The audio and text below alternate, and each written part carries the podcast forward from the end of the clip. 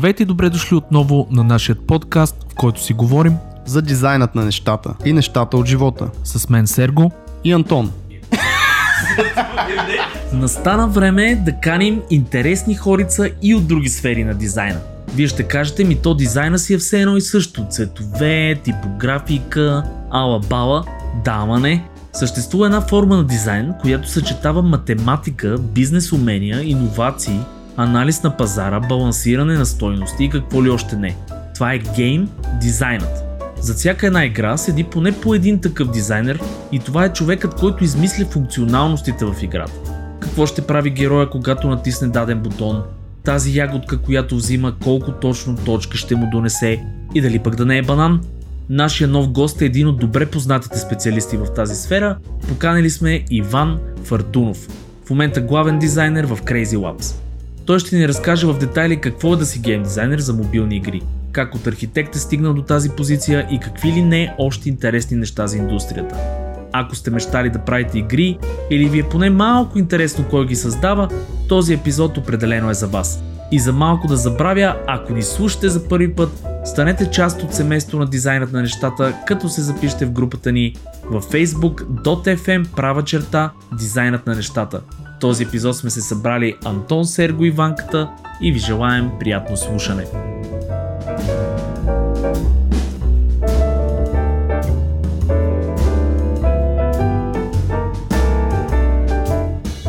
Здравейте, приятели! Днес ще се опитаме така да влеземе в ролята на нашия много добър приятел и колега Митко Павлов, който вие най-вероятно сте виждали, а може и да не сте виждали. Малеле, живота стана по-кратък. Малеле, карантината свърши. Малеле, паркове отвориха. Малеле, дискотеки, градинки, всичко отвориха. Малеле, без маски ходят. Малеле, Мутавчийски се е притеснил. Малеле, карантината продължава. Малеле, не знаем какво ще стане. Април месец сигурно ще изригне цялото нещо. Малеле.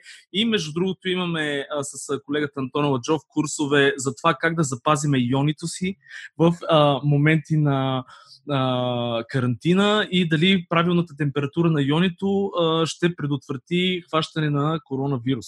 Здравейте хора, здравейте, вече сме трима пак. Анторе, здрасти.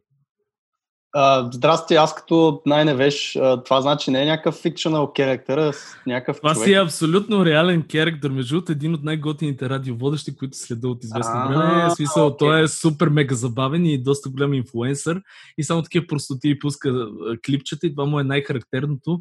Едно такова бързо малеле. говорене. Малеле, малеле и, и такива, те са му едни супер... гледай го, между другото, супер, супер забавене. Как сте, момчета? Яко. Много добре а, да не пропуснем тук Ванката, ни е на гости. Здрасти, Ванка. Здравейте, здравейте ви и вашата публика. А, здравейте, О, нашата публика. човека. И от нас. А, много се радваме, че Ванката ни е на гости. А, ще си поговорим за разни интересни неща, които са до голяма степен новост за мене, защото пак са малко или много по-тясно свързани с на Сергей индустрията.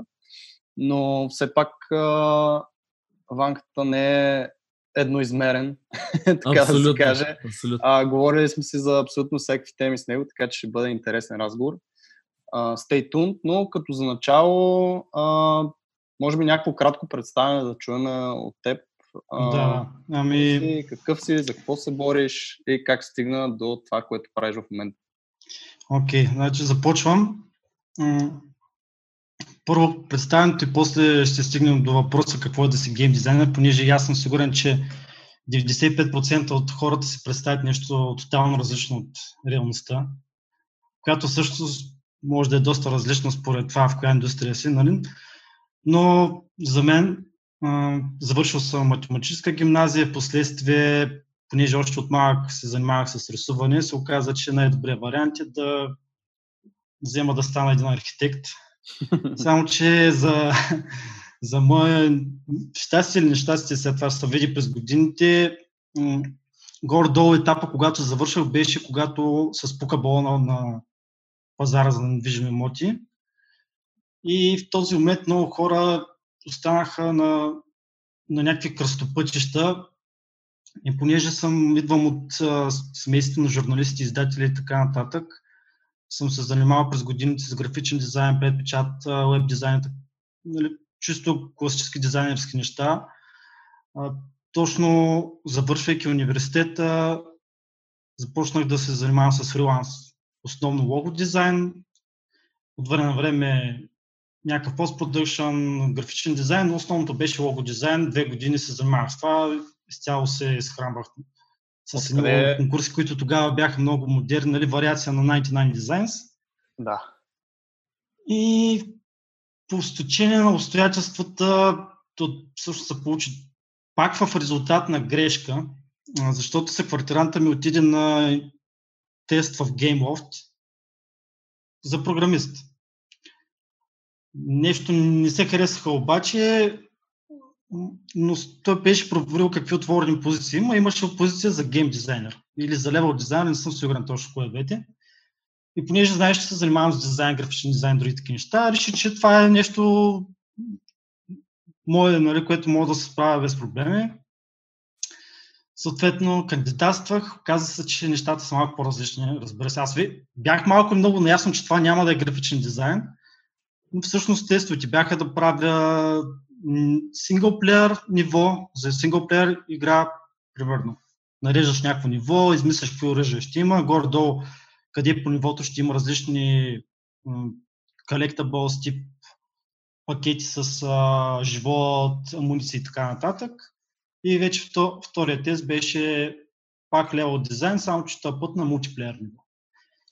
И реално аз така започнах в гейм индустрията.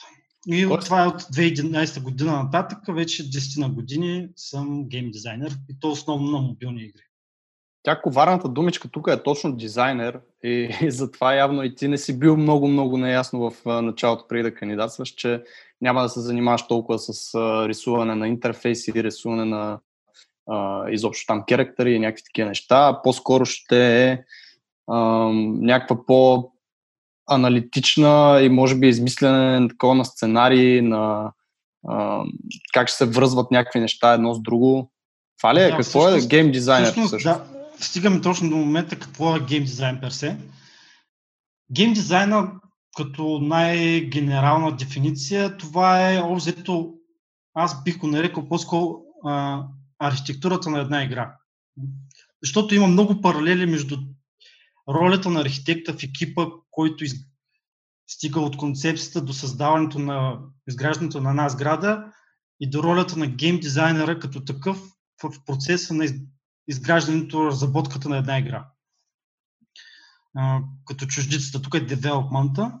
Аз ще се опитам, между другото, да отворя една скоба, да избягам максимално чуждиците, само че а, това тук, специално когато говорим за конкретна индустрия, която се е наложила като терминология и работ, работен език някакъв, е малко контрпродуктивно, защото то хубаво си ги говорим и си ги привеждаме на български понятията, обаче в последствие някак като тръгне да се занимава или иска да потърси информация повече за конкретни аспекти или компонент, ще му е малко трудно да намери, използвайки нали, българския термин. Значи аз тук ще прекъсна, извинявай и да ти кажа, абсолютно никакъв проблем няма да използваш чуждици, защото нашия формат така или иначе, тъй като повече си говориме с дизайнери и хора, които нали, все пак работят с софтуери, няма как да превеждаме всяка една функция на примерно на Photoshop или изобщо някакъв термин, който е характерен за индустрия.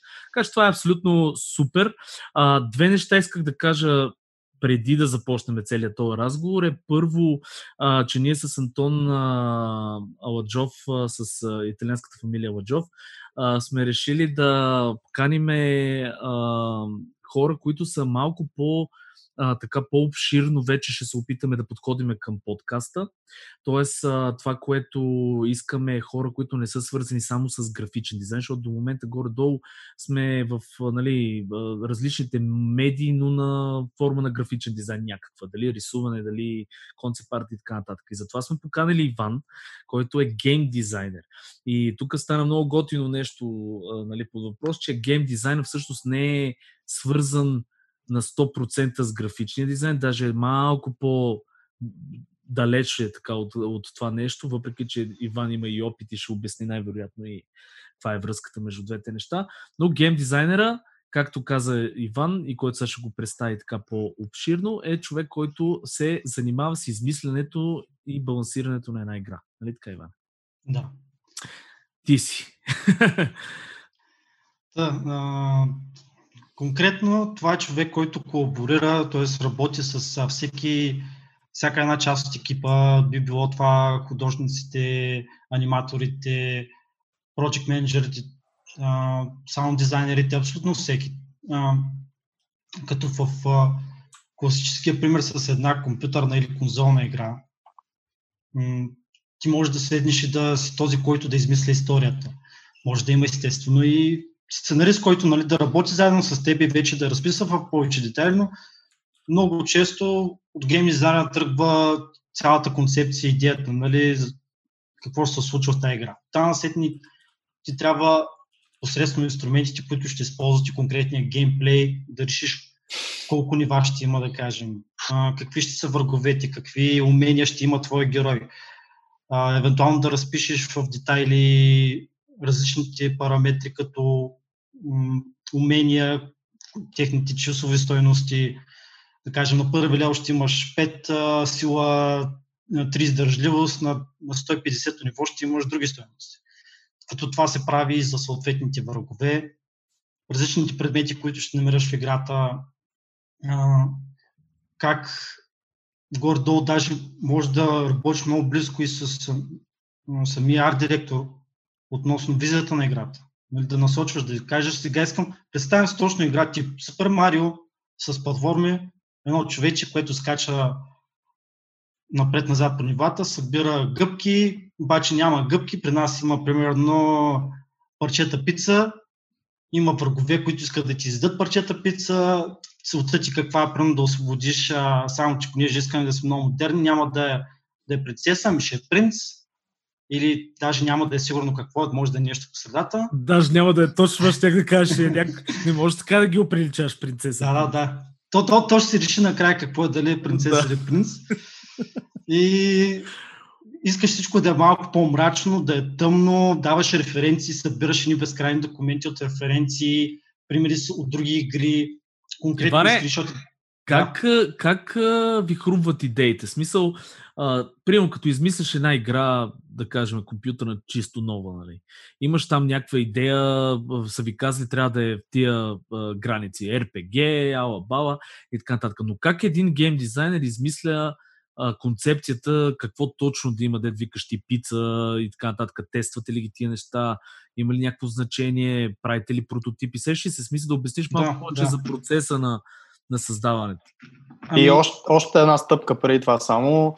Преди изобщо тръгнете да измисляте тази игра и как я измисляте, а, защо измисляте? Тоест, имате ли някакви, някой идва отгоре и ви казва, трябва да направим нова игра в следващото 3 месече, 6 месече или ти идваш при някой, защото имаш някаква идея и какви са, кое е задължително при тебе в работата ти и кое е всъщност това, което можеш ти просто проактивно да предложиш на, на компанията.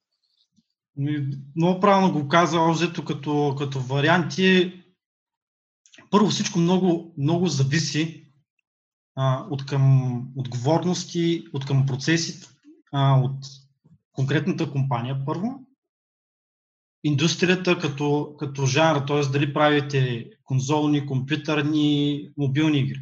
Mm-hmm. А, самия, самата големина на компанията също е много определяща, защото в големите компании има много а, ясно дефинирани процеси, които са много, много инертни и там, там почти няма динамика през годините. Взето нещо си го носят а, през годините, то може пазара да се променя, само че това се е процеса, той си се запазва дълго време, докато в малките компании, инди компании, дори нали, не, някакви инди екипи, защото много често инди разработчици, т.е. инди development, independent, те, които са независимите, даже не се организират и като компания, това са буквално няколко човека, както в, поп-културата е по, нали, често срещам да се представят, събрали се в някакво мазе или гара, ще правят някаква игра на живота Но а, в повече случаи, ако е поне в моят опит, защото съм работил в по-големи компании, това е процес, който в 80% от случаите, даже и повече, се случва иерархично, т.е. имаш а, някаква стратегия маркетингова и се решава сега в момента искам да правим еди си игра. Или вече имаме някакво портфолио от продукти, наблюдаваме, анализираме кой как се представя, освен това виждаме какво случва на пазара до голяма степен и се опитваме да, да се движим там, на където виждаме най-голямата изгода. Тоест, в една голяма компания много рядко ще се случи някой да иска да й прави игра, защото има някаква уникална идея. Примерно, хруна ми най-яката история на света, пичове, с най-якия герой, с най-големия меч, трябва да направим това, защото направо всички се скефят на максимум, няма такова нещо. В повече случаи се казва, така сега ще правим, да кажем, втора версия на този продукт, защото ни е бил много успешен. Конкретно давам пример, най-ясно да го иллюстрирам. В GameLoft, след като се появи фримиум модела, т.е. игрите, които започнаха да се пускат на пазара безплатно, а вътре в тях вече има покупки за истински пари. Пуснахме една, една игра, втора, трета, видяхме кое работи, кое се продава най-добре. Едната беше, мисля, че в топ, топ 10 на App Store като ревеню. След което се каза, добре, дайте пичове да правим втора. И да кажем, в този момент студио менеджер идва при някой от по-опитните гейм дизайнери, казва, давай сега да измисля концепция, но това трябва да е играта в общи линии. Искаме да правим, да кажем, военна игра с а, някакъв тайкун част, т.е. част, където се строи с градички, произвежда се танкове, бие се срещу други играчи. Трябва да има основните компоненти, които са присъщи за подобен тип а, игра. И ти сега ще почваш да измисляш концепцията за различните компоненти. Как ще е битката, как ще е това, как ще е това.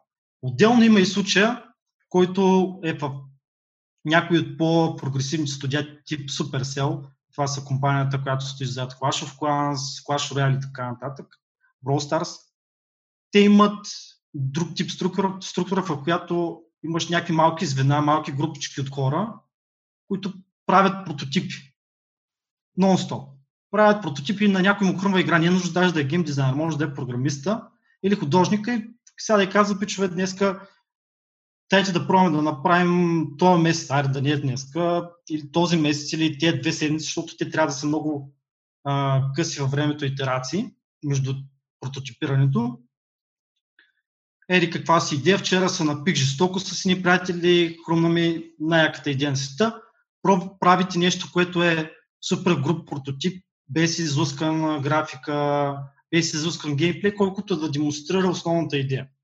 Отива се, събират се тия прототипи в някакъв момент, отиват при висшия менеджмент, където обикновено много често от случаите са някакви дядовци, които си гледат интереса, в случай искат да видят нещо, което по някакъв начин държи потенциал да монетизира, т.е. да върне инвестицията, защото това си е, въпреки че игрите са дефинирани като изкуство, все пак това си е една много печеливша индустрия и основният двигател в момента продължава да бъде печалът. Добре, а преди да продължим с печалбата, това пак звучи малко като щупен модел, защото ти казваш, че малко по-инновативни такива разчупени компании имат нали, тази политика или тази практика да си създават някакви малки прототипи вътрешно обаче те пак отиват при едни там динозаври, които, примерно, без тестване, този прототип пред широката аудитория нали, няма да се разбере дали ще бъде печеливш или не, или дали ще е мега як или не. А, тоест, не се ли губи пак тази цялата креативност, когато отидат и някой каже нали, да или не за конкретен прототип, без това да стигне маркет? Да, да, разбира се, това е, това е основен проблем, но а, този първи етап от ситото в повечето случаи е неизбежен а, вече оттам след ако успее да, да премине нали, този майлстоун въпросния прототип, се доразработва в някакъв вторичен first playable прототип, който е достатъчно добър, за да може да се лаунчи, както е термина, т.е. се пуска в даден регион, да кажем в дадена държава. Наблюдават се примерно 15-20 дена KPI-те основните, като KPI е Key Performance Indicator – това, са, а, това е група от различни параметри, които оценят как играта се представя на пазара. И, и те са доказани във времето, че ако наблюдаваме А, Б и С от а, тези въпросни параметри и те попадат в някакъв марджин, някаква рамка, тая игра има голям потенциал да бъде успешна. Не е 100% foolproof а, тактика и стратегия, но работи. Като примерно такива са, а, да кажем, retention. Retention е колко време успяваш да задържиш играча в дадена игра. Тоест, той сега да играе 2-3 дена и на четвърти я инсталира. Съответно имаш 3 дена ретеншн за този човек. Другото, което е колко ти а, при мобилните игри е много важно и CPI, особено при по-високо оборотните като casual и hyper casual игрите, като и CPI е колко а, пари ти струва да, да докараш потребител в играта, т.е. колко ти струва един стол. Като при мобилните игри голяма част, бизнес модел в повече случаи да се печели от това марджин, колко пари инвестираш да купиш чрез реклама потребители и колко пари изкарваш от всеки един потребител. Това е наречения LTV, което е lifetime value на съответния човек. Тук, между другото, аз се включа първо да кажа за това, че има, а, ние не обяснихме, че има страшно голям рейндж от компании. Значи има огромни инди компании, които не са гаражни, които имат екип. Значи примерно... огромна инди компания. Еми компания, която прави милиарди но тя е индепендент. Тя не е зависима от публишър. Това е идеята на индепендент компанията. Няма друга компания, която да я финансира. Ма, чакай, е, тук трябва да, да изясним всъщност точно тази зависимост, че имаш компании, които само създават игри и отделно имаш публишери, нали, които ги, освен че създават, те публикуват продават. на малки, да. на индивидуални нали, разработчици на други компании така нататък. Защо някоя компания няма да си публикува сама играта? Защото е много скъпо. Първо, че е много скъпо, второ, че вече а, там всичко зависи от а, пазари, които са канали, продажни канали да. и пазари. И големите тъй наречени публишери, те са хванали някаква ниша.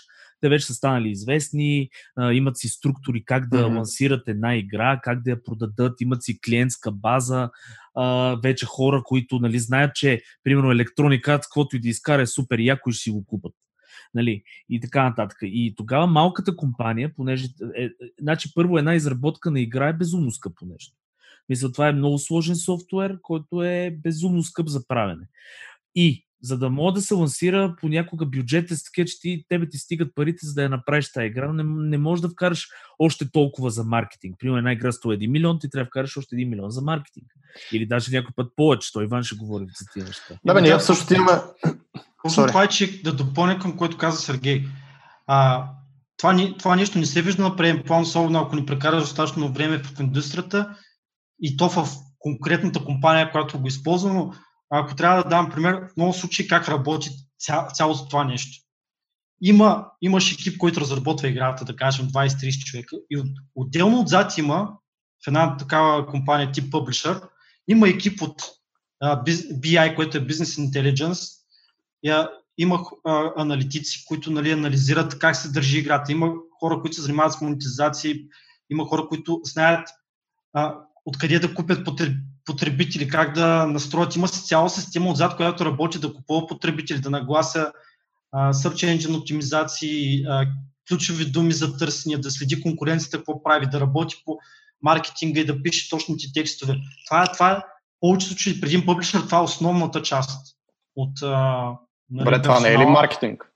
Ми то не си, само. То си, пак, то си е маркетинг, обаче имаш много аналитици. Примерно имаш си аналитици, които седят и гледат на дадена игра какво се случва, да кажем, потребителя от инсталиране на играта до момента, в който излиза от нея и я инсталира, какво прави вътре, през какви минута минава, mm-hmm. какви, какви ресурси а, получава, какви ресурси харчи, кое има интересно, кое е по-малко а, използвано в играта. Съответно, когато този целият процес, а то рядко се случва да е така е затворен правилно, имаш е много повече от това, което хората си представят като разработка на игра. Тоест имаш а, Live Operations, Live Ops, което е или Evolution, как се нарича тия процеси, в които ти пускаш продукта на пазара и почваш да следиш сега какво се случва с него, как да го апдейтваш, какво, какво да промениш, а, гледаш комьюнити, нали, фидбак, хората на какво се кефят, какво не се кефят, като това също е тук могат да се отварят безкрайно скоби, защото, примерно, ние сме виждали много случаи, в които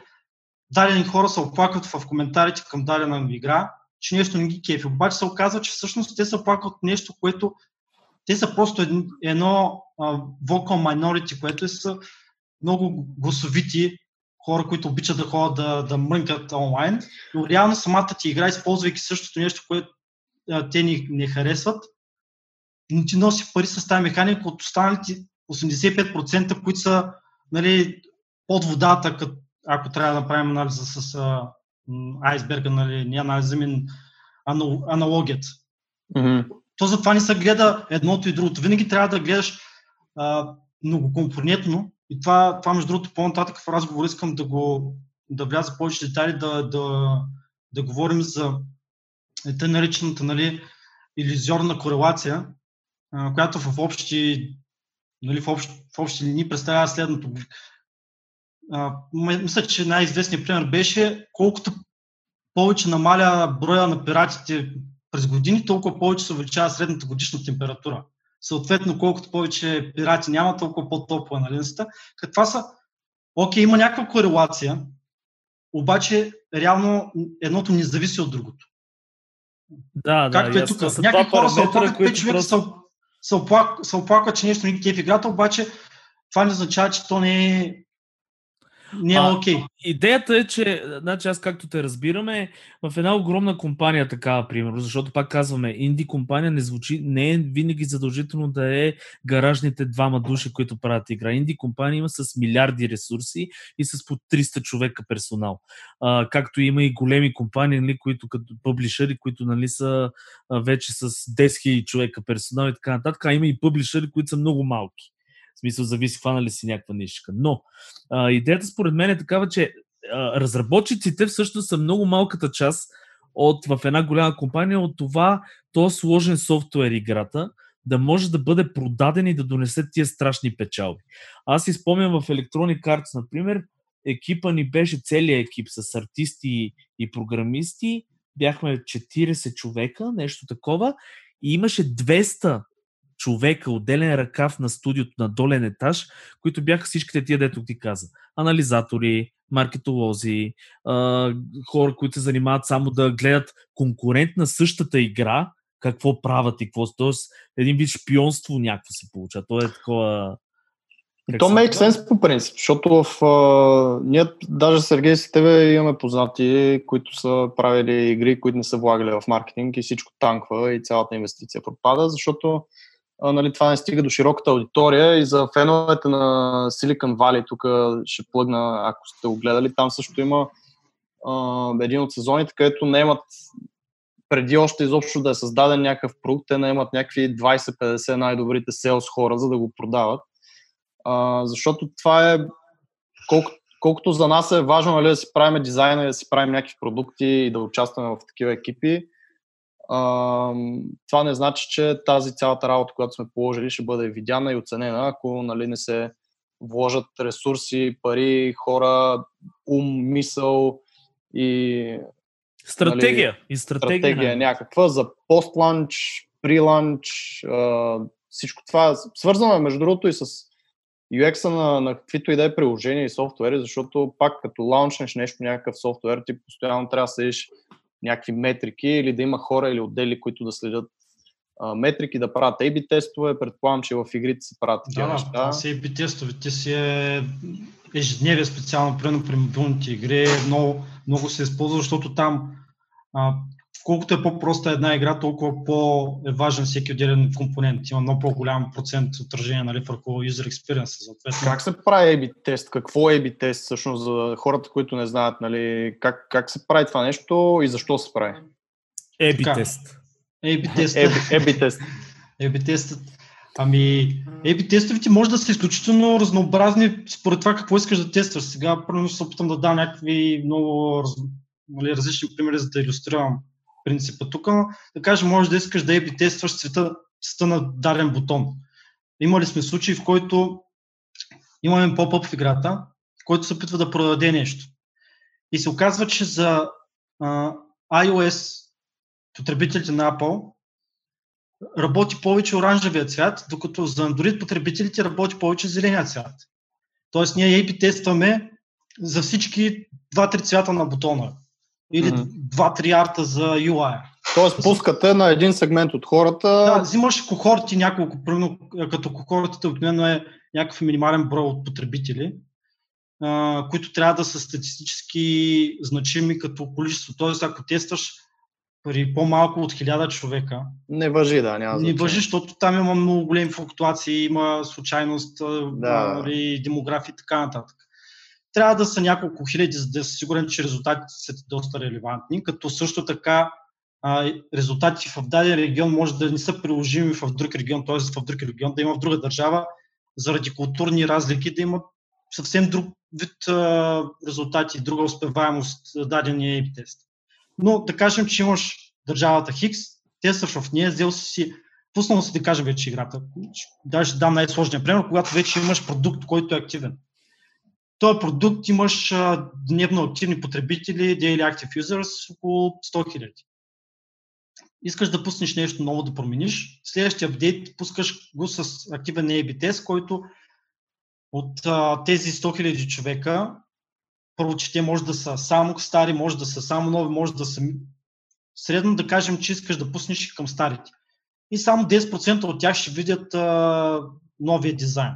Съответно, следиш някакво време, на една-две седмици трябва да, са, да върви AB теста и почваш да виждаш нали, всичките KPI са гледат, всичките метрики. Виждаш колко реклами гледат, колко купуват, колко време играят, нали, юзича, те наречения.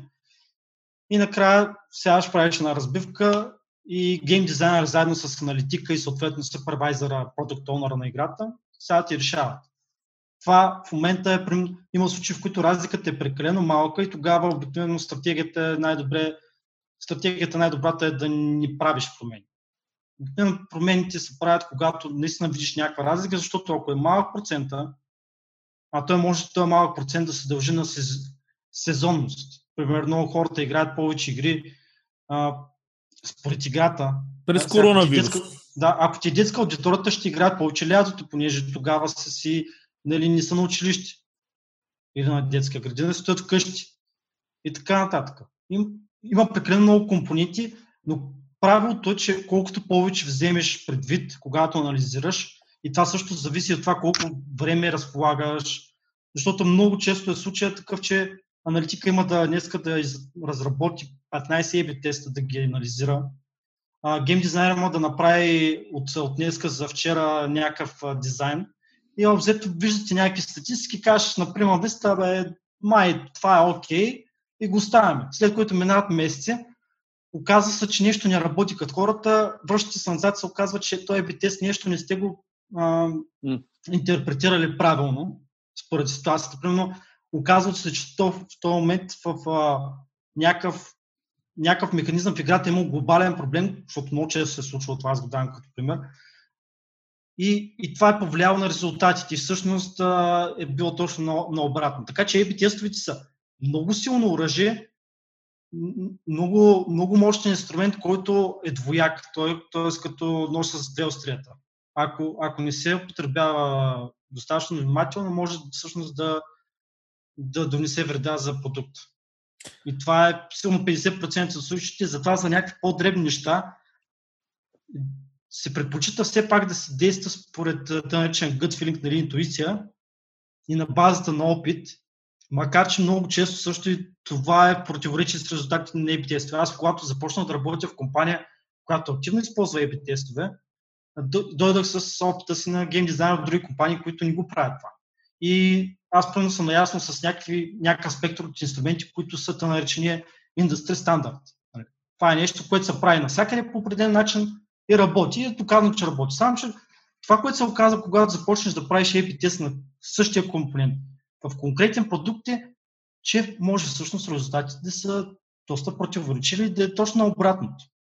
И това, това съм сигурен, че в индустрията е мейнстрим, наложено е и в много голям процент от случаите хората са, взимат решение на високо ниво, включително за, за дадено нещо в играта, точно на базата на това, което си мислят, че е окей, навсякъде така го правите, ние така ще го направим, обаче се оказа, че за тяхната игра това всъщност не е окей. Това малко ми звучи като тези финансовите пазари, дето а, прогнозират, нали, че житото, цената ще се качи, защото в този регион а, се очакват нали, някакви, примерно, да я знам, да се оттеглят някакви боболечки и да отидат в друг регион. да, и някакви такива неща. В същото време обаче се появява някаква Примерно, друга боболечка. Друга боболечка или нещо се напръсква там и се случва. Да. Мисълта ми е така, че а, а, има ли, значи, то ясно, че има много голям марджин такъв на интерпретация в тия неща. Ама има ли константи, ти сам каза, които почти сигурно водат до успех? Примерно, вие си знаете, и, и това нещо тежи ли на правенето на една игра? Ти, нали, смисъл от към гледна точка на иновация. Защото, примерно, ако знаеш, че ако направиш точно това и това и това и това и твоята игра ще спечели, тогава нямаш сеш си иновация, не мога да мръднеш, не мога да направиш нещо ново интересно. Да, е, имате ли, имаш... тук да добавя да, само към въпроса, имате ли в, когато стартирате една игра, имате ли чеклист, който трябва да, да са чекнати боксовете, за да знаете, че тази игра ще бъде успешна или, или нямате такова going in? И... Има, има. Okay. Значи това, е, това не даже не зависи от а, конкретната индустрия. В повече случаи, понеже вие много добре сте наясно, че гейм индустрията в момента е силно по-почеливща и от... А, Супер съм наясно аз. От Холивуд, да. Съответно, пазар е изключително пренаситен. И то това е, може би, даже някакъв експоненциален процес, който с геометрична прогресия през годините се повече се увеличават нали, заглавията, но а, това е до някъде положително, защото вече имаме взето blueprint, нали, mm-hmm. някакъв пример за абсолютно всеки един жанр. И то даже не е някакъв. Имаш безкрайно успешни игри, които, понеже, както вече говорихме, решенията в повече случаи се взимат на високо ниво. Те хора, които ги взимат тези решения, те ги взимат точно на базата, например, от индустрията. Те наречена индустрия бенчмарк. И съответно, каквото и да ти хруми вече, в повечето случаи го има под някаква форма в дадена игра. Затова е много важно, когато започваш с концептуалната фаза, да направиш един market research, да видиш, нали, да изиграеш първо 5-6 такива големи игри. Сега зависи. Ако, ако ще правите тип Skyrim, не можеш да изиграеш 20 игри. На, ако правите някакви мал, малки мобилни игрички, можеш да изиграеш и то даже а, сега, примерно, при конзолните, при PC игрите, не е толкова еднозначно, защото там има наистина голяма разлика между, между различните видове игри. Тоест има голяма разлика между как ще направиш една ролева игра, спрямо това как ще направиш а, някакъв тип а, пъзъл или стратегия в реално време. Докато в мобилните игри, понеже те са, там има един нюанс, а, много тънък, е, че голяма част от мобилните игри не са точно игри, те са по-скоро вид услуга, а, entertainment service. Тоест, това, са, това е един продукт, с който можеш да взаимодействаш в много голям период от време. А, той предлага някакви тип механики, които нали, не е точно, не е точно нали, пълния смисъл на игра, където влизаш, просто играеш, кейфи са. Там имаш и други неща. Имаш, а, примерно, а, някакви кланове, почти винаги в по-хардкор мобилните игри имаш социални механики, тип кланове, имаш а, м- някакъв тип а, размяна на айтеми, примерно. Да, имаш не, търговия, да, търговия, които се правят да. по определен начин. Не, имаш компонентите, имаш магазин, където купуваш някакви неща, имаш геймплей, повечето случаи имаш да наречената мета игра, т.е. това е нещо, което излиза извън корлупа на самия геймплей. Да кажем, корлупа на геймплея може да бъде в Farmville, на много стара игра, която всъщност беше първо в социалните мрежи в Facebook и после вече на нейната база се направиха много мобилни игри, но да кажем, там лупа какъв ти е. Седиш а, зарзават, жениш го, печелиш някакъв ресурс, който реинвестираш обратно, да посадиш още повече зарзават. Това е корлупа. Само, че освен това имаш и някаква метамеханика, да кажем, да вдигаш нивото на, на, на твоя фермер. И като му вдигаш нивото през дълъг период от време, след месец вече се е отключил да, да съдиш много повече растения. Тоест имаш ня, някаква а, според времето, което се завърта от точка А до точка Я, нали, даден процес, имаш различни типа интеракции в играта. Нали, съответно. Централния core който е нали, централния геймплей, основния и мета геймплей. И То това си... е в общи, в общи нали, когато искаш да направиш по-хардкор, по-сериозна мобилна игра, която да монетизира повече на даден играч, т.е.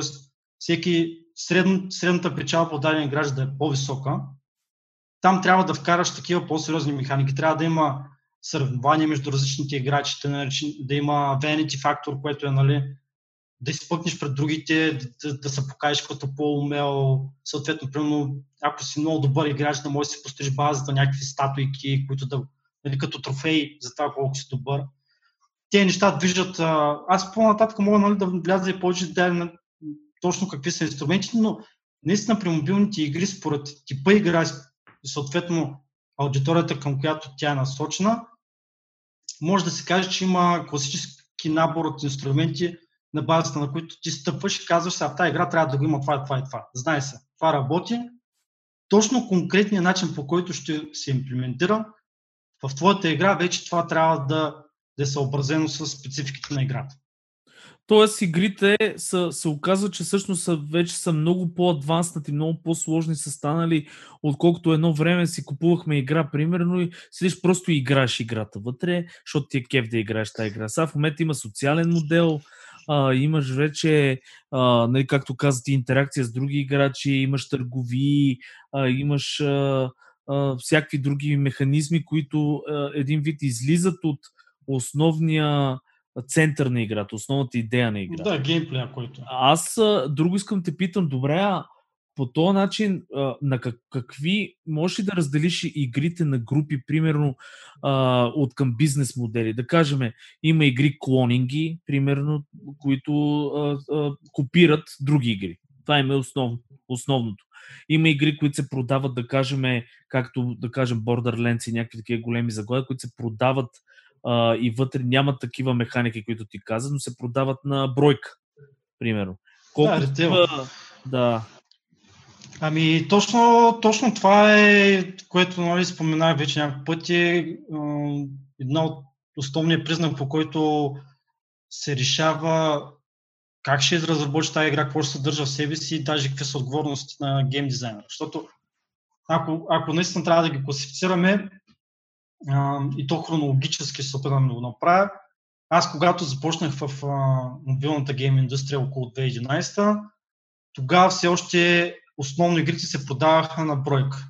Тоест, те наречения премиум модел. Имаш продукт, той струва хикс лева, да кажем, или долара, разработваш го, вътре няма почти никакви социални механики, няма покупки в приложението, нищо, просто правиш нормална игра, решаваш накрая, че ще се продава за 10 долара и я пускаш на пазара. Примерно тогава бенчмарк устройството беше iPhone 3GS, нещо от сорта.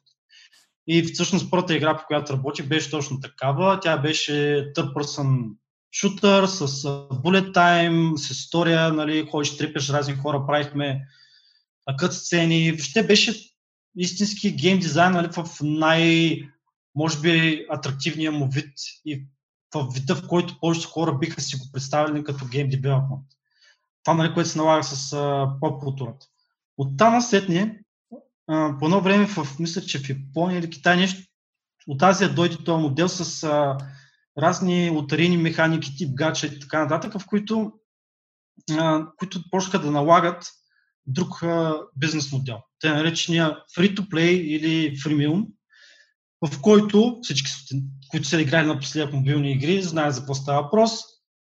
Играта е безплатна, ти можеш да се инсталираш, но вътре има определени неща, компоненти, части от играта, които се продават за пари. Като това може да. Това не означава, че играта ще бъде. Че, ще имаш някакви ограничения да изиграеш от А до Я цялата. Ти можеш да, се, да си изиграеш цялата игра, да стигнеш ендгейма, да, да отключиш всичко в играта и без да платиш нито цент. И това е добра, добрите free-to-play монетизации, които се правят.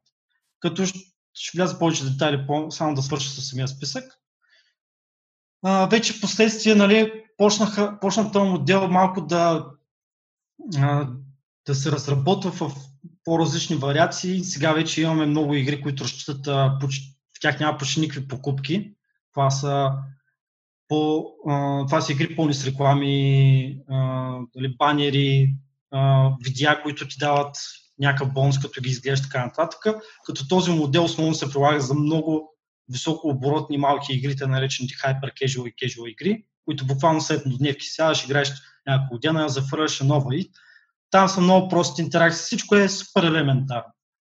Буквално деца вика no-brainer, само цъкаш някакво копче.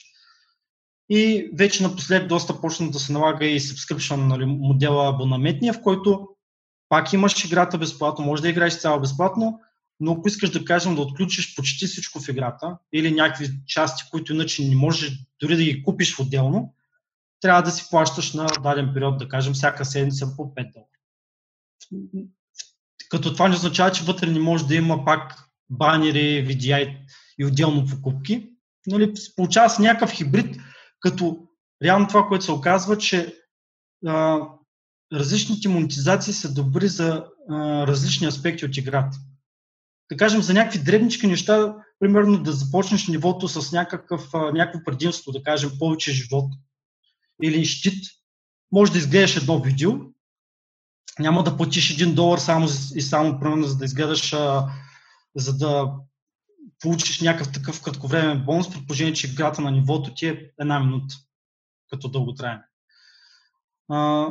но, примерно, ако искаш нещо, което да, да ползваш дълго време, примерно да си купиш различен костюм за героя, най-класическия пример скин, тогава си готов да платиш някой друг долар, да си го придобиш, да си е вечно твой, или това, което е альтернативата, което ще да дам преди малко като пример, когато се прави добър free-to-play дизайн, обикновено се гледа да направиш два варианта основни за отключване на дадено съдържание. Един е за тези, които са те наречените power юзери, които са готови да платят да не си губят времето. Просто директно го отключва. Или трябва да строи тази сграда два дена, обаче вместо да я строи два дена има бутон Fast Forward, плаща един долар и тя му се построява веднага.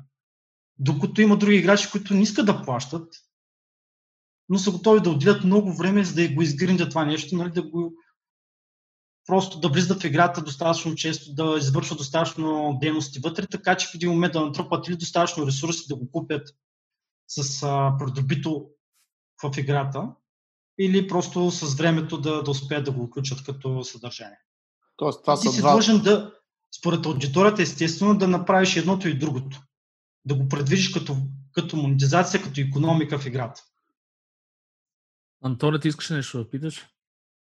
Окей, okay. ами не, ние много задълбахме като цяло в а, самите такива детайли вече на създаването на игри в а, монетизацията бизнес, на бизнес моделите, да. Бизнес частта на игрите, но ми се иска по-скоро да една стъпка назад и да си поговорим за цялата тази психология, защото а, на мен лично поне това ми е по-интересно. И психология, първо, защо според тебе някой а, би дал, смисъл, ясно ми е, че има стотици, хиляди, милиони хора, които нали, дават пари за скинове, за оръжие и така нататък. Това е психологията за това нещо, защо аз бих си купил а, скин на някой геройче, с което си играя там, а, за 100 долара, примерно.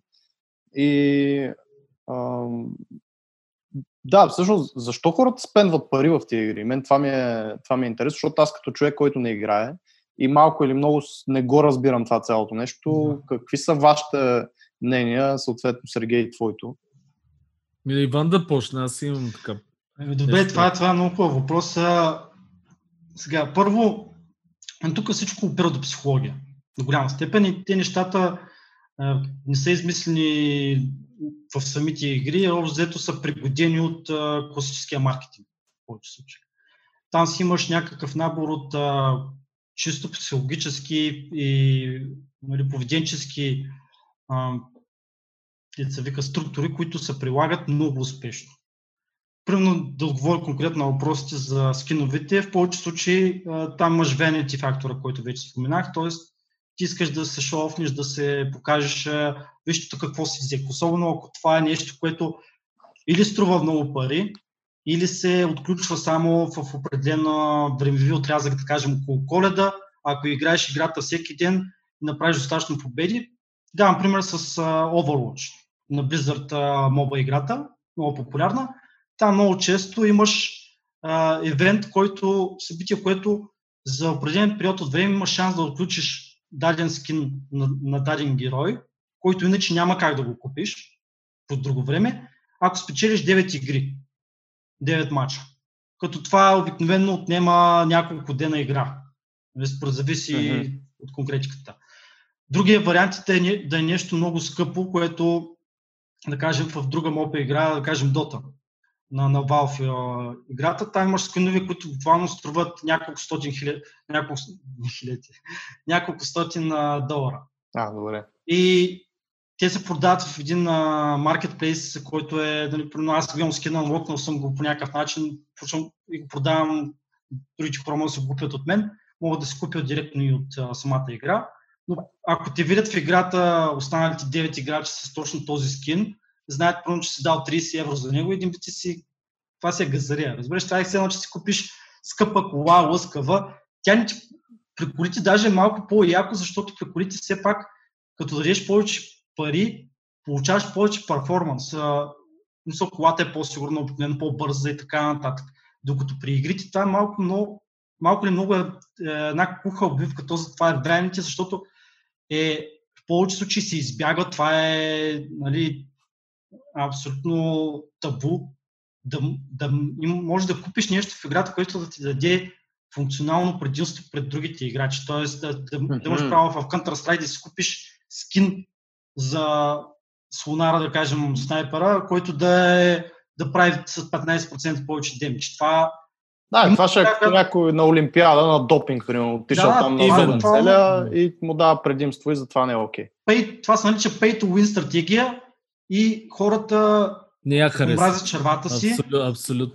Избягва се на всяка цена, но а, затова всичко, което искаш да продаш вътре, ако искаш го продаваш за, за милиони, в смисъл, има детски игри, които продават скинчета за някакви котенца там, по преноса по Airsurfer имаш скинове, които са по 100 косур лева, да кажем.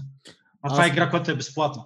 Абсолютно. Но хората, основно, Vanity фактора, другото, заради което си готов, сега това искам наистина да, да започна с него, е те наречения aversion of loss или избягването на, на загубата феномен, в който е доказано, много тестове са правени, че много повече хората, това е генерално, не говорим за игрите по принцип, много повече ни боли да загубим нещо, което смятаме, че преживяваме, тук подчертавам, смятаме, че преживяваме, отколкото реално ни носи удоволствие да спечелим нещо ново. Тоест, много просто пример. Имаш а, ситуация, в която можеш да платиш 10, имаш база. Имаш игра, в която имаш база, имаш село, което си строил много времено.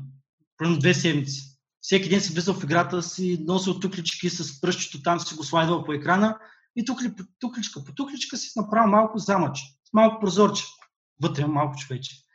И в един момент обаче се оказва, че идва някакъв, някакъв time limited event, т.е. някакво събитие ограничено на времето и следващите два часа играчите могат да се нападат един друг и да се събарят къщичките, като след това ще трябва примерно още две седмици да построиш на много. Точно в тия два часа обаче ти трябва да, да си в някакво съвещание в офиса, не можеш да си цъкаш по телефона, примерно нещо, нямаш достъп до играта. И сега, имаш две опции. Да платиш 5 долара да, да придобиш щит. Черна магия. Неуязвим и не могат да те нападат за, за, за 2 часа. Или да платиш 10 долара, защото точно в този момент има някаква уникална промоция и можеш да си купиш а, някакво супер газарско покривче от стъклени керамитки за, за къщичката, Фак. което е намалено от, от 50 долара на 5 долара. Това наистина ли го правда, човек? Да, и това да, е... и се избиват да мила. Това е в 80-90% от случаите хората ще предпочитат да платят тия 5 долара и само Пред това да се загубят къщичката. Да, да. Това, това, това лежи на следния принцип. Ти когато си прикарал време и си инвестирал в а, взаимодействието с даден продукт, в нашия конкретен случай, а, ти това време инвестирано го чувстваш като някакъв асет, а, като някаква собственост, като нещо, в което си инвестирал и, и това се прави с а, тестовите периоди, с а, на даден продукт. Да кажем, вземете да ползвате тази невероятна проксмокачка, две седмици. Може накрая на тези две седмици да, да не си супер доволен, обаче си много по това нали, пак са правени тестове, си много по-склонен да я закупиш постоянно и перманентно, да, да се здобиш този продукт, спрямо случая, в който няма да имаш тестов период. Точно защото ти вече си кажеш, аз вече прекарах две седмици. Да. Ти се е разучил се едно, Да, как разучил точно съм работи я, тя, точно е, иначе да. трябва да ходиш пак до магазина, взимаш друга, да я не разучаваш нея, как Не работи. Аз тук, между другото, ще кажа, много съм съгласен с тия две неща, които каза и ще дам два примера, които ми хрумнаха в главата. Значи едното от нещата за това да не го загубиш е с, в личния живот, е с заплатата. Работиш в... Ти си мислиш, че притежаваш примерно 1500 лева, това ти е заплатата, която си свикнал да взимаш дълъг период от време, една година, две години, пет години и си кажеш вече аз съм оценен на 1500 лева, това е нещо, дигнал си си стандарт. Това нещо уж е твое, но то всъщност не е твое, защото ти зависиш от много други фактори. И изведнъж се оказва, че си губиш работата. Тоест ти вече ги нямаш тия 1500 лева. И тогава си кажеш, аз трябва задължително си намеря работа за 1500 лева и попадаш на някакво место, което ти скъсват задника за тия 1500 лева. И тебе ти е супер гадно да работиш там, обаче ти реално ти трябва тия 1500 лева, защото си мислиш, че това е нещо, което е, ти е дадено, с което вече си свикнал.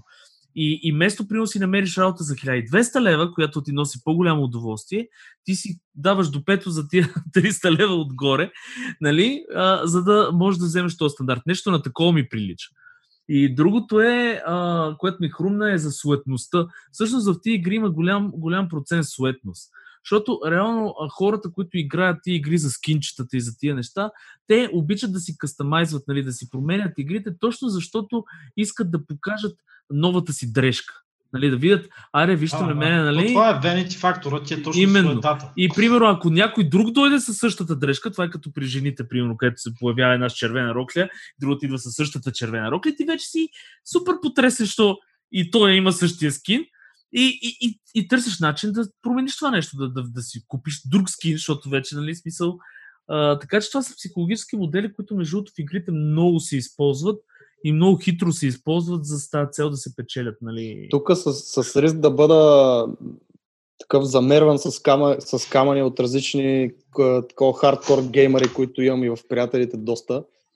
Добре, това не е ли някакво, някакъв вид а, лицемерие, когато а, даваш а, пари за подобно нещо, т.е. да се изтъкнеш и да си дигнеш статуса и да изглеждаш по-добре в очите на другите, а когато си навънка и видиш някой, примерно, облечен добре, да си кажеш, а то какъв е продажник или много е пошло, Еми, или да. то ка- кара, примерно, някакво Бентли, а то какво, Бентли кара, аз съм над тия неща, ще си карам, Значи, примерно, Има случаи, а, Реното и съм много по-голям и по-готин от тях.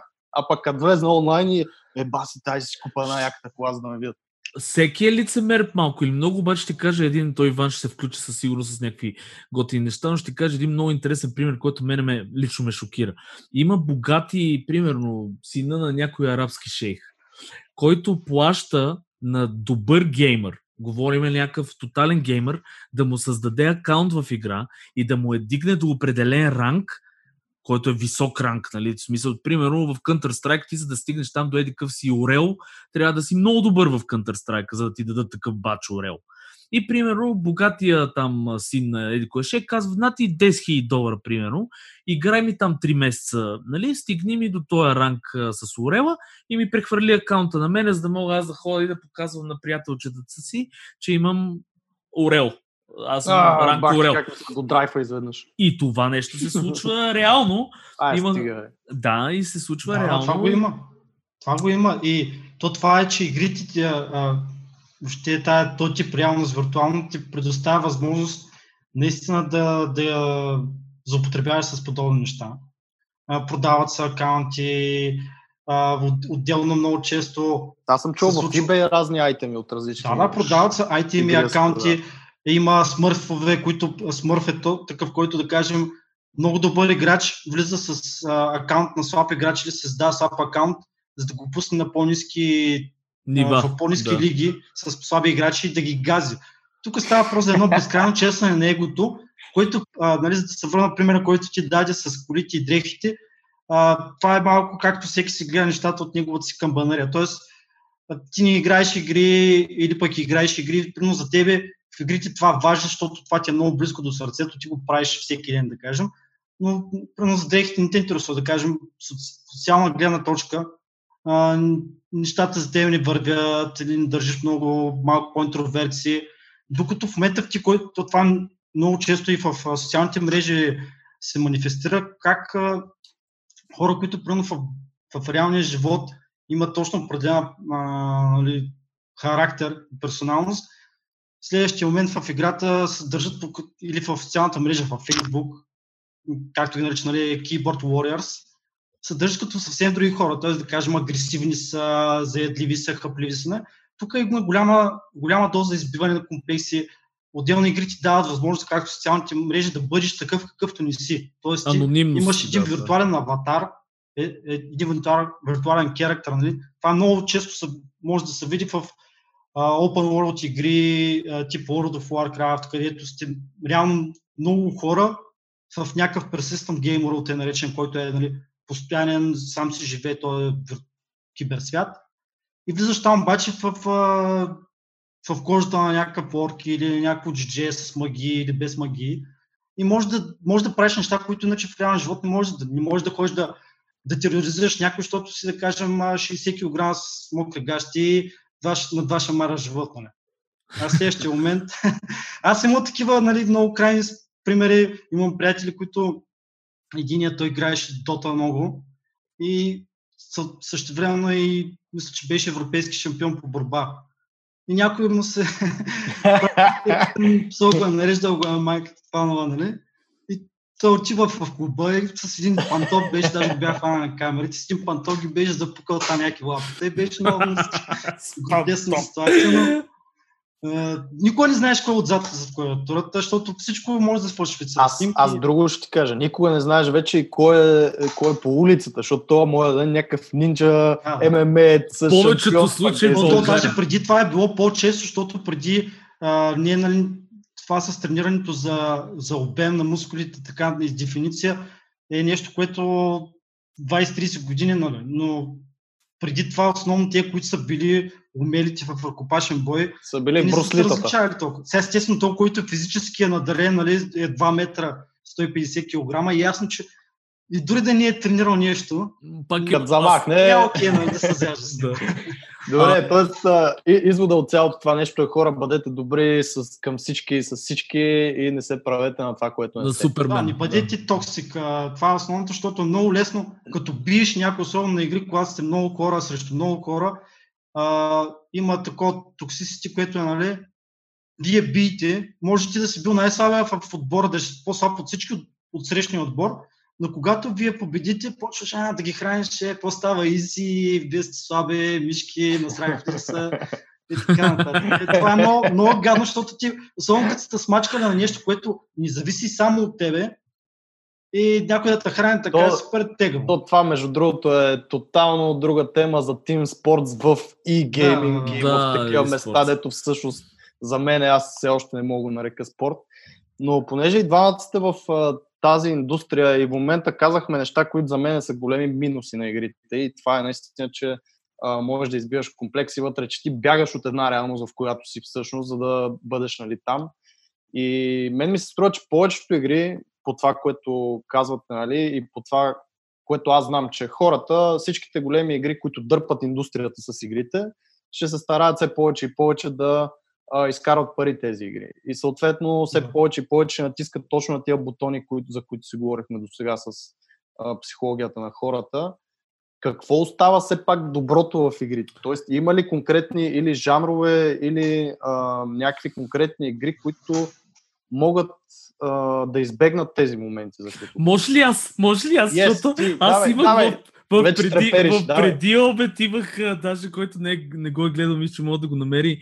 А, даже имах цяла рубрика в преди обед с Сашко Кадиев си говорихме за полезно. Цяла рубрика звучи се едно всеки, всеки ден си. Не, се, не рубрика, но един, един на гости да. бях, да, и разправях за позитивното. Значи, първо ще започна с това, че хора се женат заради игри и намират половинката си в живота заради игри. Ето, това Иван... може да се каже за абсолютно всичко, човек. Това са частни случаи. Добре, Аз окей. За... А, позитивно. Обучителни игри. Значи пълно е с mm-hmm. обучителни игри. Това са неща, които, игри, които развиват скил. А, това са пълно е с такива симулатори, които а, са комбат симулатори за летците в а, примерно в това. А, игри за деца с аутизъм. Има такива супер много игри за хора да се научат да пишат по-бързо на клавиатурата, да четат по-бързо. Има такива. Примерно, да кажем, излиза а, балонче с някакъв текст и, ти, и за някакво време ти трябва да напишеш бързо на клавиатурата същите букви, нали, които са това. Okay. А, това са, нали, смисъл, има страшно големи отрасли в гейм индустрията, които са свързани за а, това да поправят неща. Има environmental игри, такива, които казват, карат те да правиш нещо добро за природата и те награждават по някакъв начин. Има игри за parenting, за родител, родители, които казват, а, подреди си стаята и ще ти дам 5 звездички, с които да си купиш кинче за еди си. Така че има а, супер Positive много... reinforcement някакви Да, игри, а, въпрос е а, къде човек си насочва усилията, защото и големите, има и преди, че големите компании, които продават тъй наречените, примерно ти мога да го кажеш, harmful games, нали, или игри, които са с цел да се печелят пари и така нататък, те също нанасят голям а, позитивизъм в индустрията. Защо? Защото, примерно, участват в различни видове благотворителност. Има страшно много компании, като Epic Games, като, които за коронавируса дариха страшно много пари. Има компании, които правят страшно много работни места. Това е нещо, което не трябва да се забравя. Защото в художниците в днешно време имат много, за съжаление, класическите художници, лимитиран аспект в какво да изкар, как да изкарат пари. С рисуване класическо много трудно, не и в България а, с а, Digital Art а, избора е или комикси, иллюстрации и така нататък, или филми, или игри. Нали, смисъл няколко отрасъла са. Игрите всъщност дават страшно много хляб на много хора. Това е едно от нещата, които са. Окей, okay. Ванка, за теб е малко по-друг въпрос. Тоест пак... Е, чакай, той мога да добави да, нещо. Да, не, не, пак, той... пак, е, пак е в тази обвивка. Идеята ми е следната. А, Сергей каза за някакви игри обучителни и така нататък, които по-скоро се насочват или към децата, което е окей, нали?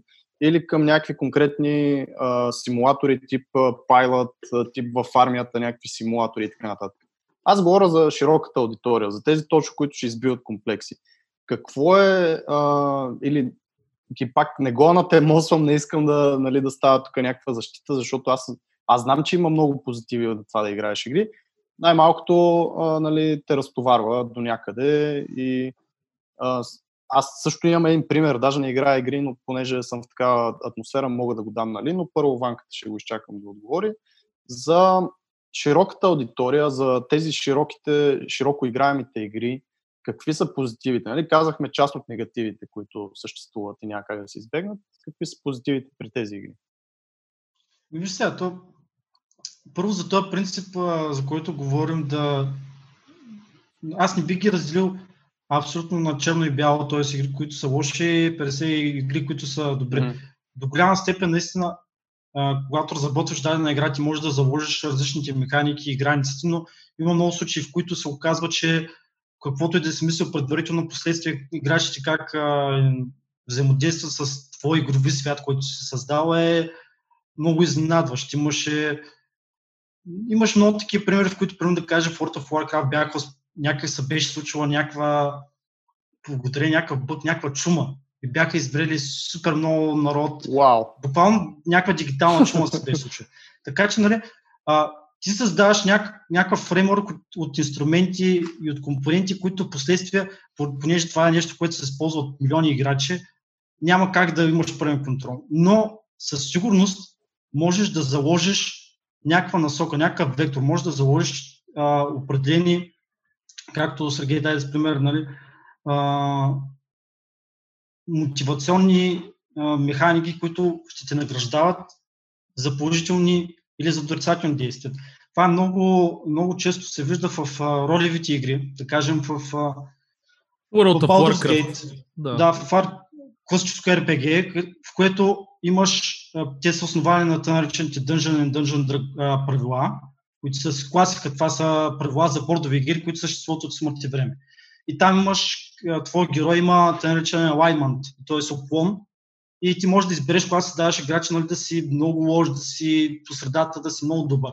Но играта в последствие, според това какви действия извършваш, тя, тя може да ти накаже, ако тръгнеш в града да, да избиваш невинни хора, се появяват а, магическата полиция, някакви магиосни се телепортират, арестуват, биеш се с тях и така нататък. Конкретни персонажи и квестове няма да са ти достъпни, ако почнеш да вършиш много глупости. Примерно в Skyrim също така. В Skyrim, ако почнеш да атакуваш невинни хора по, по улиците, се появяват стражи, почват да търсят, затварят в затвора, ако крадеш и така нататък. Тоест, те неща зависят от девелопера до каква дълбочина ще стигне, когато се прилагат и доколко нали, правилно ще се, продаде, ще се предаде някаква ценност на морална система. Те наречени принцип за моралния избор в игрите, аз даже мисля, че това бях говорил при пая време на някакъв гейм джамп в Бургас. Нали, че, а, въпросът с моралния избор в игрите е нещо, което има изключително голяма сила и приложено правило, наистина, приложено правилно може да, да е много възпитателно за аудиторията, защото а, това вече е малко спекулация, но аз поне си мисля, че голяма част от аудиторията, геймърската, и липсва съответни... То, то е малко праволинейна зависимост, понеже ако играеш много време игри, също това време ти не можеш да го инвестираш в а, социални дейности или примерно чете на класическа литература или нещо друго, което, което би ти създал а, и би ти избистрил от тези въпросните морални принципи. Съответно, тези хора не са толкова навътре с въпросните неща, социалната динамика, кое е добро и лошо, нали, в нюансите на, на проявленията си.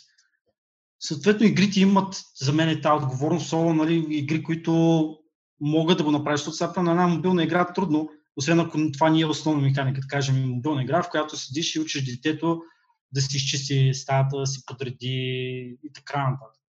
Но това може да се прави в големи игри. Има си механики в мултиплеер игрите, с които нали, се поддържа, се пробват да поддържат някакъв комьюнити, нали, стандарт за морал, нали, да репортваш играчи, които съдържат кофти, псуват, излизат от игрите, да камендваш, да, да даваш плюсчета за лайкове, един вид, тези, които пък са, са направили нещо готино и добро. Да, помагат, примерно, в играта. Да, помагат, но това пак тук се намесва е, тъмната мастилена сянка на, на бизнес интереса, защото ако ако играта в крайна сметка не печели и не носи пари, никой няма, тя няма да съществува. Това е истината.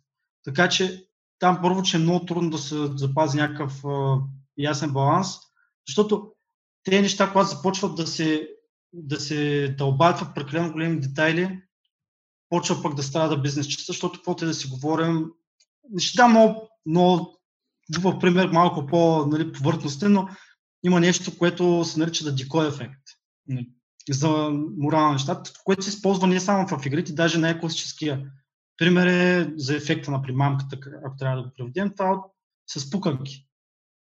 Да кажем, какво се прави? В един киносалон предлагат два типа пакет. Малък и среден. Като малкият е, да кажем, 3 долара, средният е 7 долара. И повечето хора, понеже средният е два пъти, даже повече по-скъп, като влизат в киносалон, се купуват малък пакет. Само, че какво се случва, когато се добави третия вариант? Третия вариант е, да кажем... 8 долара голям пакет, който е... 8 долара голям пакет, даже 7,50, да кажем, 7,50 да, да. голям пакет, който е с 30%, 50% по-голям от средния. Хората влизат вътре и си тръгват да си взимат, да кажем, малък или среден, защото вече имаш увеличен максимум от, оп, от опции. Вече, когато имаш по, по-скъп пакет, ти разсъждаваш в този фреймворк. Нали? И обаче виждат, че другия само 50 стинки повече за много повече и си купуват най-големи.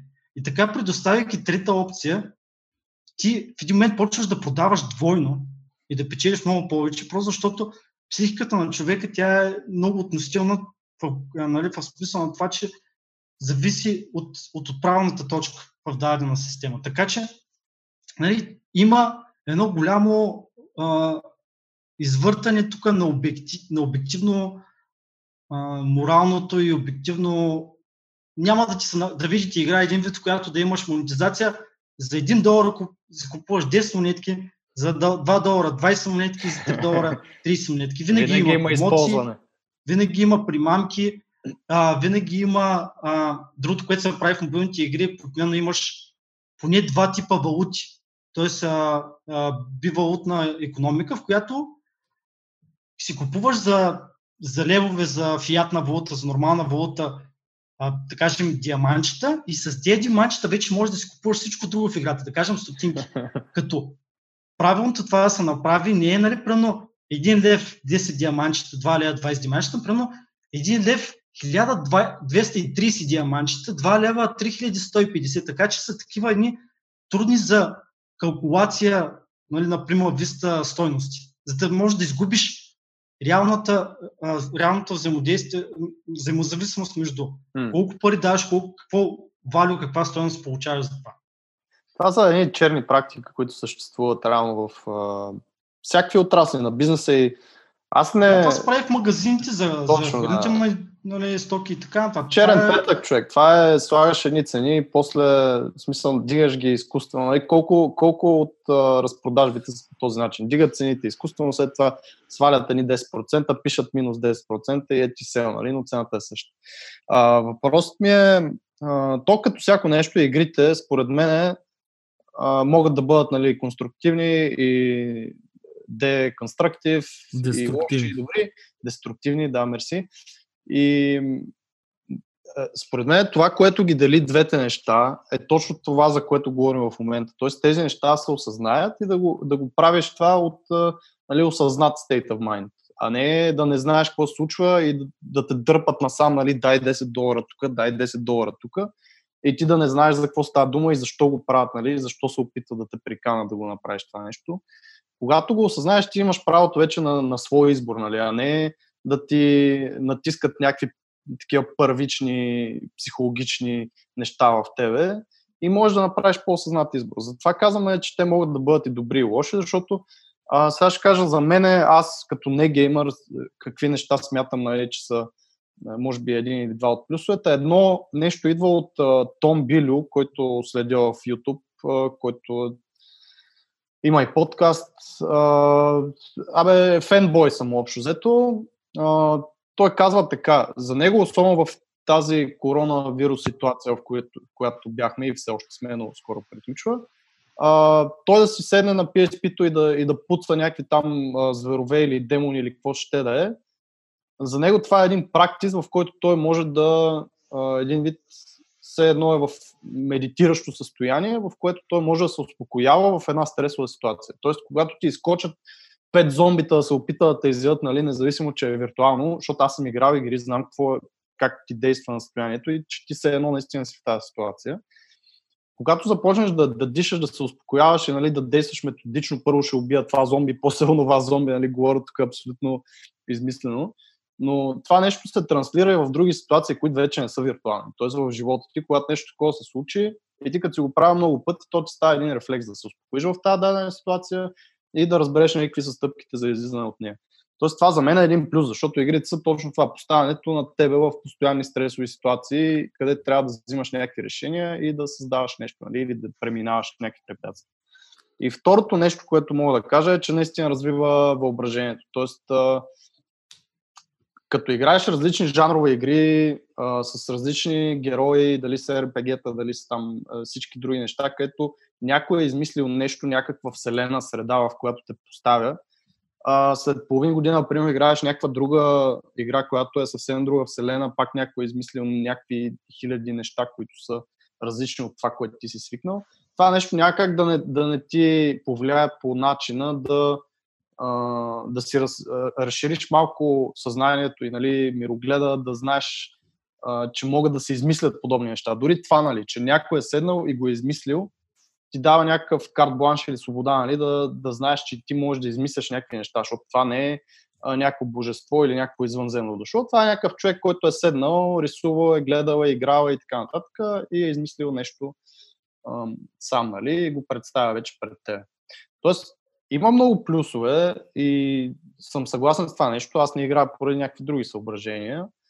Но когато знаеш, че се опитват да, да ти го правят това нещо, можеш да играеш нали, много по-спокойно, както е с търговията. Нали, като ти изкачаш постоянно някакви реклами, работи или в VS Teleshop, като си гледал там някаква прахосмокачка, където ти прави сандвичи, дето да знам, те облича сутрин и всякакви такива неща, нали, една прахосмокачка, ето по идея още трябва само да прахосмокача и толкова. И ти трябва да знаеш, че това е някакъв трик, нали, че това не е реалност. Те се опитват все пак, ако звъннеш следващите 20 минути, все едно те знаят кога излъчват тази конкретна реклама, която ти гледаш. Нали. Тя седи вече един месец, ако звънеш следващите 20 минути, ще я получиш на половица. Всички тези неща има хора, които не го осъзнават и хора, които го осъзнават. Ти пак можеш да направиш избора да си я купиш тази пръкосмокачка, защото може наистина да е яка. Обаче ти е ясно, че не е на половин цена. Не е, нали, а, край, FOMO, uh, Fear of Missing Out, нали, край след 20 минути ще приключи тази оферта, ще искам да си я купа, а те точно на това играят. Значи... Тъй, приключвам малко, аз моят танжен. Да, той. ние не трябва да генерализираме игрите само и да ги, да я знам, се ограничаваме до игрите, които са мобайл или игрите, които са PC. А, имаме всякакви видови игри, бордови игри, които там няма тази механика. Там си купуваш продукт и си го играеш, и си го играеш с години с децата си, примерно, и се обучават. А, а, имаш а, дори в PC гейминга все още си има игри, които си купуваш за 15 долара и единственото, което иска играта е да я енджойваш и да си я играеш колкото искаш. Тоест, а, говориме, че той е страшно голям рейндж а, в нещо време. Ние просто се концентрирахме, може би, в мобайла, защото ванката има такъв а, много голям опит и се опитахме да кажем а, какви са. по-широко разпространени. Да, ами, и то по принцип, по принцип просто, просто ги. А, мобайл игрите оттам започнаха малко много тези неща да, да ги има и вече почнаха да се провалят нали, в, в знаете, скандала в един момент а, са в Battlefront, мисля, че единицата се бяха опитали да вкарват лутбокс механики. Е, Какво е това? Да отваряш съндъци с то, то, това всъщност, което не споменах, нали, че една от основните в момента проблематики с игрите е точно те лотарийни механики, откъдето всъщност тръгна всичко, понеже а, даже много от мобайл сторовете, тип, а, не много, защото те са няколко, ама Apple реално в един момент въведаха задължително да прилагаш едни таблици с, с probability, с вероятностите да ти се падне нещо от даден лутбокс, да не може нали, да, да се стига ситуация, в която играча набива безкрайно пари. Става като ротативките тия в казино. казино да, казино. да, това го има преди в, в мейнстрим заглавия PC като Counter-Strike. Тоест има някаква регулация все пак. Има, има, разбира се. Има регулация за прозрачност, само че тя е все едно, че да ти кажат да сложат една табела пред казината, ами да загубите пари. Това е едно от най-старите пороци човешки, защото това нали, потенциалната нали, възможност да спечелиш много, както е нали, принципа на от механиките, е изключително силен двигател на тези неща. И всъщност да, нали, да се върна на основната а, тема тук в момента, дали реално и откъде може да дойде някакво подобрение в тази ситуация. Моето, моето принципно виждане е, че хората като цяло трябва да са, в смисъл това идва от самите потребители. Ако пазарът е достатъчно наясно с при тези принципи, ако хората имат достатъчно ясно дефинирана ценност на система и знаят кое е добро и лошо, кое е добро и лошо за тях на първо време, те могат от тази да филтрират, да отсеят начин по който интерактва с дадена медия. Да, защото има достатъчно способни хора, които ще играят и които без никакъв проблем ще ги дадат тези пари, за да си играят играта, за да им е кев, за да се представят нали, пред други хора. Но когато започне това да, да удря някакви хора, които нали, не са чак толкова платежоспособни, обаче понеже им се играе на психиката и се чувстват длъжни или по някакъв начин, че трябва да ги извадят тези пари да ги дадат, тогава нали, идва проблема. Затова може би трябва по-скоро да се а, обучи публиката, нали, the general public за всички тия неща. И оттам нататък те хората няма да спрат да играят. Смисъл няма да има такива хора, които ще кажат, а тия само някакви трикове ми прилагат, тук ми вземат парите.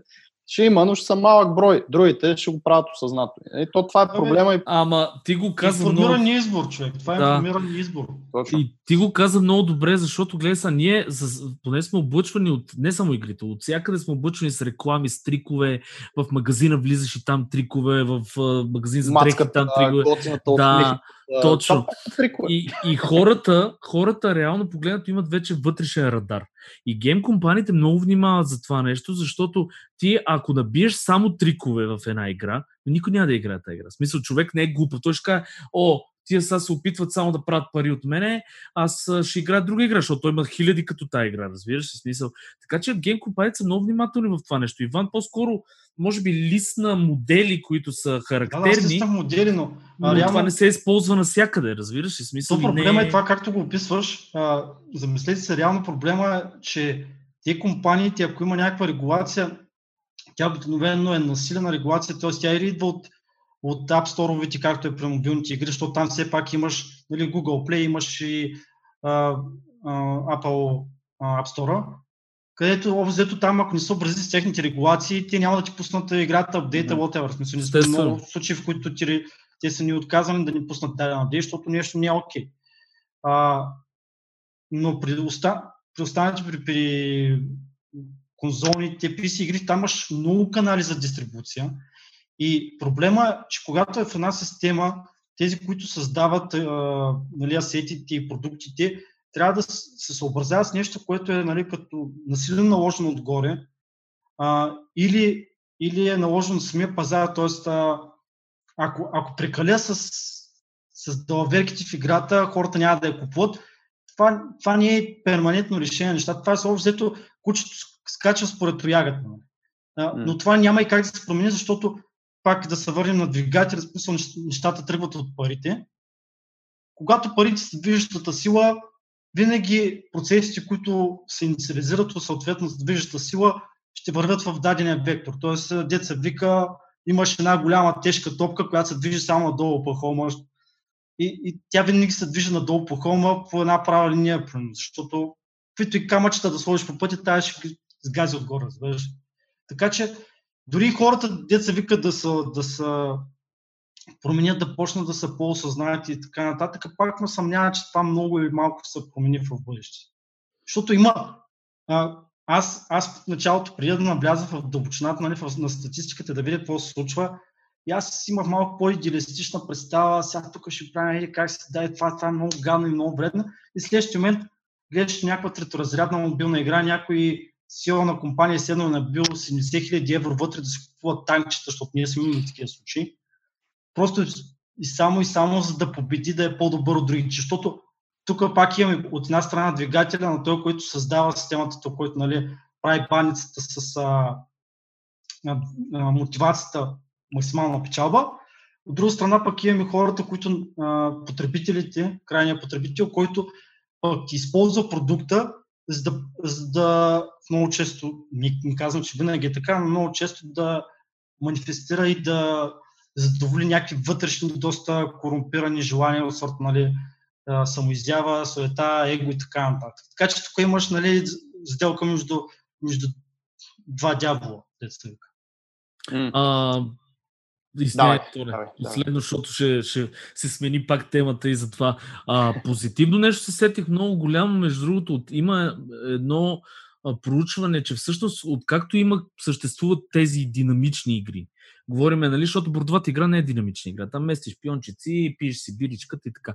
А, е, игрите на екран, шутъри, ти бързо а, трябва да взимаш решения. Та, проучването е, че хората също най-малкото, което стават по-добри шофьори.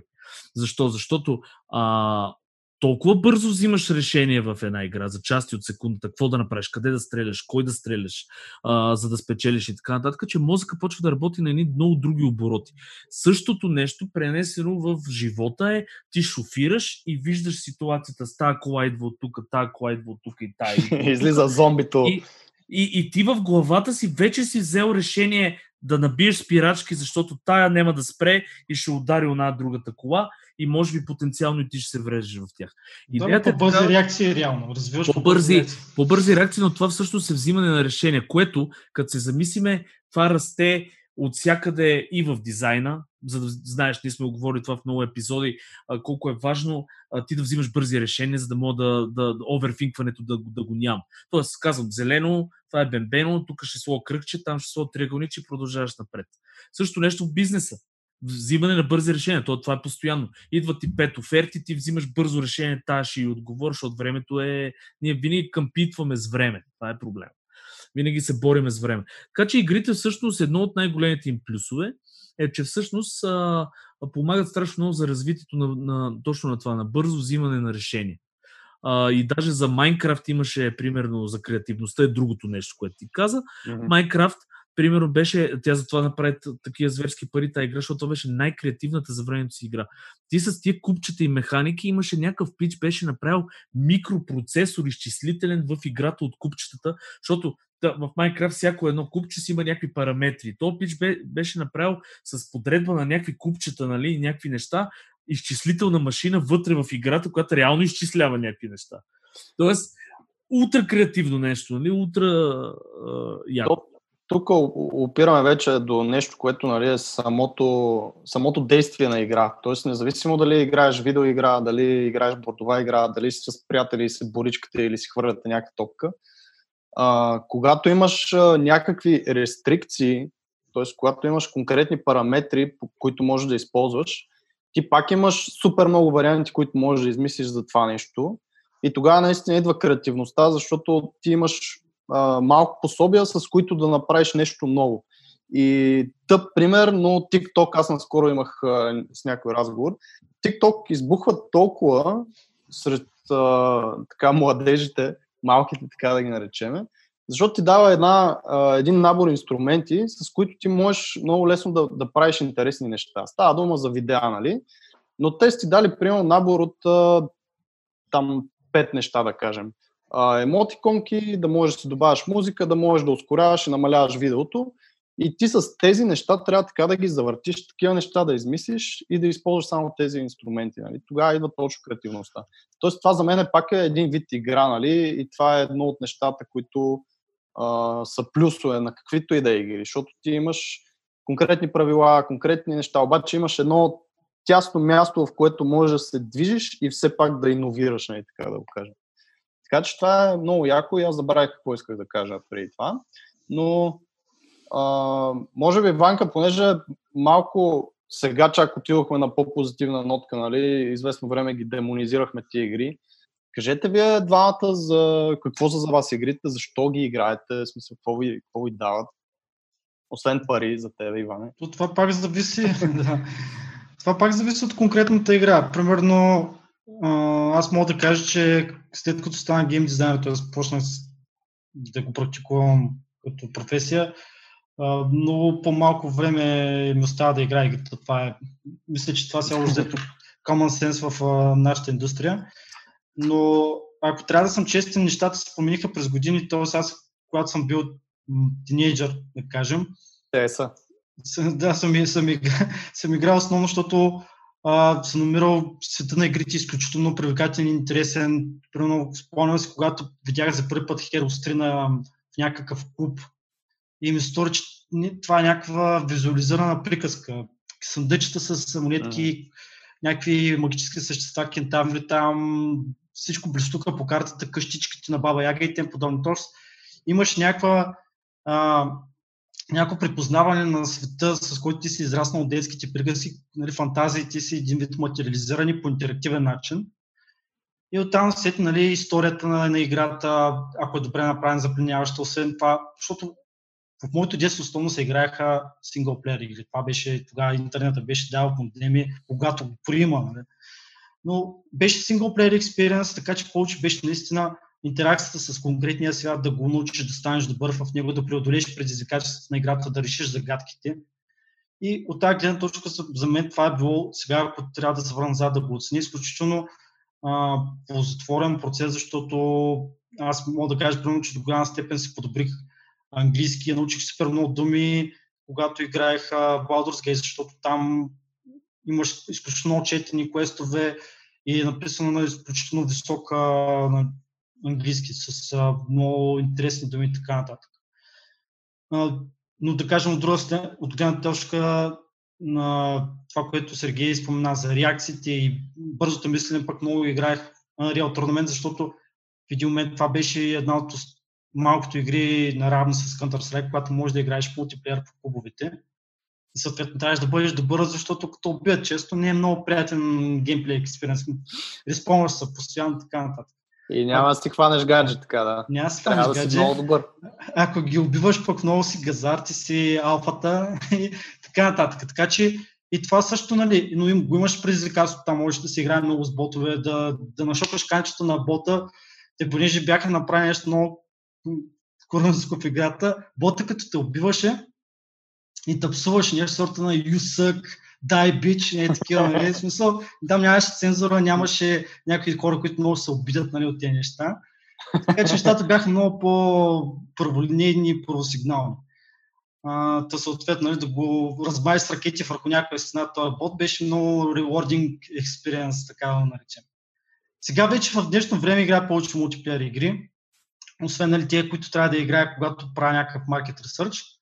И го правя uh, основно нали, за да пробвам да катера някакви ранг листи uh, и, да, и да се събирам да играя с приятели също. Това е, може би, в момента една от основните двигателни сили, че това uh, игране на игри се превръща в друг тип, някаква вариация на социално, социалното нали, изживяване, което иначе го имаме в най-честия му вид, когато излезеш на бар да се видиш някой на, да пиете по едно кафе. Тук е почти също, всеки сипва по някаква чаша чай и си цъкат и говорите си глупости. Междувременно нали, има някаква обща тематика, която е да изръните чужди отбори. Това е в общи за мен поне. Ми аз абсолютно също не ще кажа, значи като гейм девелопър, ако мога така се нарека, а, играя все по-малко и по-малко игри, което е жалко. Говорим за... А аз, както Антон не знаеш, съм голям колекционер на игри. Смисъл, имам страшно. Не, освен бордовите това са, игри... Това са бордовия. Ти имаш още Имам... примерно хиляда диджитал. Да, поне. Даже мисля, че са над хиляда, със сигурност които са закупени и са, говориме, не са свалени от замунда. Нали. Въпросът обаче е, че от всичките тия игри, а, в интерес на истината, съм а, играя много малко. И играя това, което каза Ванката, за съжаление, когато си гейм девелопър, започваш после да гледаш на игрите като продукт, на кефа малко изостава, повече анализ, повече се гледа на работа като това нещо, намираш грешки, защото ти нали си свикнал да оправяш проблеми и грешки и да се учиш от вече създадени неща, като го видиш някой игра, това ти пада, не те кефи вече това нещо, или примерно, ай, гледай ги тия сега какво са направили тук и така нататък. Но а, от малкото моменти, които се кефа, е първо социалния елемент. Защото игрите, за съжаление, с интернета, както Ванката каза, много падна социалния елемент. Едно време се събирахме по компютърни клубове.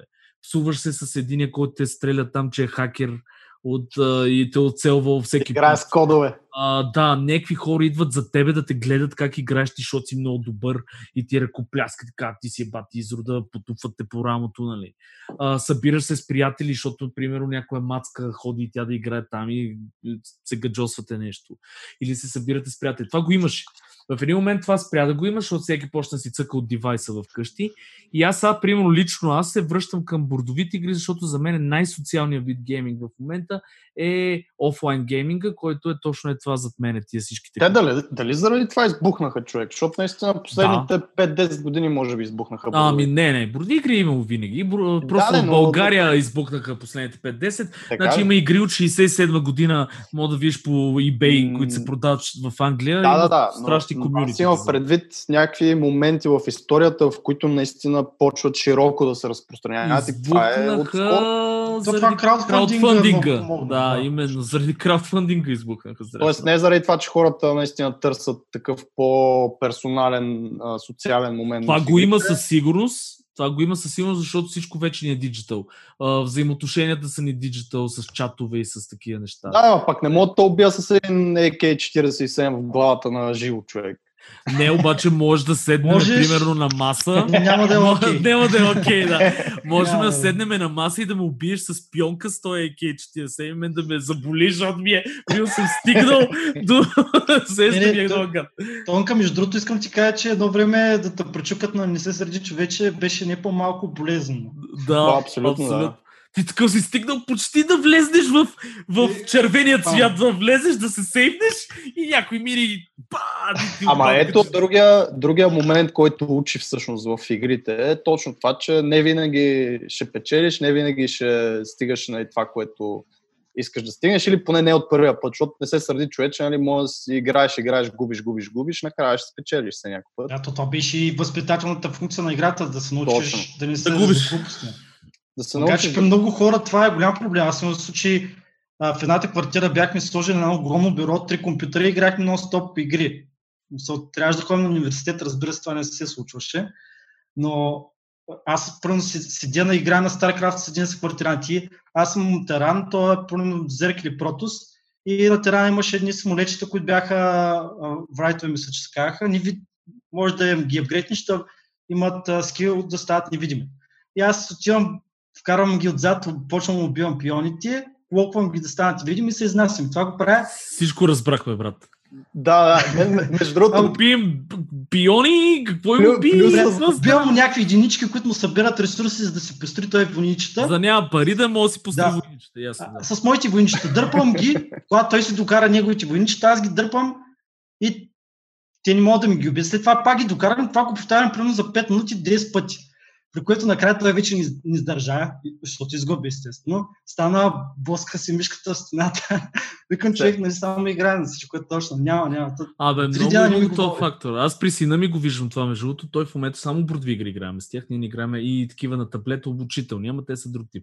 Но когато играем компетитив, тъй наречените компетитив игри, където мога да паднеш. Защото обучителната игра е занеси тази зелка от тук до тук, той си играе сам и се научава на нещо, там няма компетишън. Учи се да Оба- носи зелки ли? Не, бе, примерно за формички, за цветове, за такива неща. Да. Обаче, като седнем да играме, точно не се сърди човек, защото ние почваме от лесни игри, той все пак е на 4 години. Като играме и той има жест- жесток проблем с това, аз го виждам и сега това се опитвам. Значи в момента, в който му се бутне пионка, той се разревава, става, казва аз тази игра повече няма да игра и, и ги помни всичките игри, кой, които е паднал, играе само игри, които е бил и, и така нататък. И това е много голям проблем и между другото, наистина, в смисъл, може би и във възпитанието е важно това нещо, защото наистина хората трябва да се научат, че живота не е само победи, нали? Те няма как да си само победи. Сега ще имаш и падения някъде. Не, това е, това е огромен проблем. Аз съм го правил още преди малки да почна да играя игри. Примерно построява си някаква количка, даже го имам качено видеото, щяха да ме репортват на социалните. Строи си някаква количка от конструктор. А, И и, такъв. точно ще слага последното, последното някаква пирамидка отгоре по кръщето на количката. Обаче беше точно до бюрото тръгна да го прави това. И аз първо, че не съм направил възпитателна цел толкова, колкото нали, да троля, защото признавам се, беше Да просто изкушението какво? беше... Как му Бил ми да така лекичко с кръка, бам, съборим количката, той се разрева, почна да, нали, вече спадна в криза. И аз му обяснявам, тате, Тате, значи, ще има такива хора като тати. Първо, че вследствие това, това ще се случва много често и второ, че чисто и просто нали, ще, ще направиш много. Ще направиш от начало. По-хубаво. Трябва пет пъти, докато получиш резултата, който търсиш. Това е трябва липсата на търпение в момента и то, а, това между другото идва не толкова от игрите или нещо друго ми. А, това е защото много често в, в нашите ни децата се възпитават на много, много време прекарват примерно, да гледат видеа в YouTube или да, да гледат такива песнички, да играят на таблети. И това се води по принцип, че ти развиват, а, понеже ти до 3 годишна възраст, общо ти са, мозъкът ти са структурно се оформя, начинът по който работи като процеси и така нататък, а, скоростта, с която, да кажем, възприемаме информация. И когато детето, още докато е малко, възприема информацията с а, този голям фреймрейт, който е а, идва от игрите, от видеята, т.е. бързо смяна на кадрите, бърза смяна на цветове, звуци, т.е. стимулите, различните а, сетива приемат информация с много по-голяма частота, от която сравнение с тази, която я приемат в нормалния живот, в училище, в семейната среда, мозъка свиква да възприема информацията по този начин. Започваш да имаш изключително голям проблем последствие с търпението и с това да ти се подава фокусирането. Стават хиперактивни стават, да. Хипер... бавно, да, разбираш. И това не е толкова, нали, това е просто защото вече мозъкът ти е изграден структурно, физически по този начин. И, и това няма взето връщане назад, така Значи, дай му на, дай му на детето ти един андроид от при 5 години, при таблет да си играе с него, да видиш какво ще стане. Дет, като натисне иконката и трябва да чака 2 секунди, за да се отвори човек. Направо ще има... При нас се зареждаше веб страница по 6 минути, ако си спомняте с модема. Да. Да, бе, даже понякога пускаш на операта, имаше даже някакъв мод на първите опери, в които директно да ти извади в, в много, много оптимизиран вид веб страницата. Буквално без с... картинките, да, текстовете. Без картинки, да, да, да, но мич, така че поне да прочетеш какво пише, защото текста бързо минава през. То това е, ако си спомняте, за вече не, то съществува още, но не се вижда. JPEG-сите в принцип могат да се сейвнат като прогресив или да, като нали, другия вариант. И прогресива е този, който нали, от а, супер огромни пиксели малко се изчиства. Ги рендва, да. И вариант е, дето ти го рендва от горе до долу и примерно гледаш а, първите там 30 пиксела, след това още 30 и как се... И... Ето това не се ползва още, защото аз още си ги сейвам прогресив. Е, има го, има го. но не го виждаш реално. Вече интернет става все по-бърз и по-бърз. Много трябва да си забит в някое село в не знам къде е, в Индия. Даже сигурно и те имат супер интернет. И да, за да могат така да ти излиза.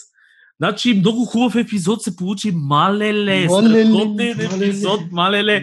Толкова хубави неща си говорихме, малеле, корона. Супер Марио, супер Серго. Продължава, малеле.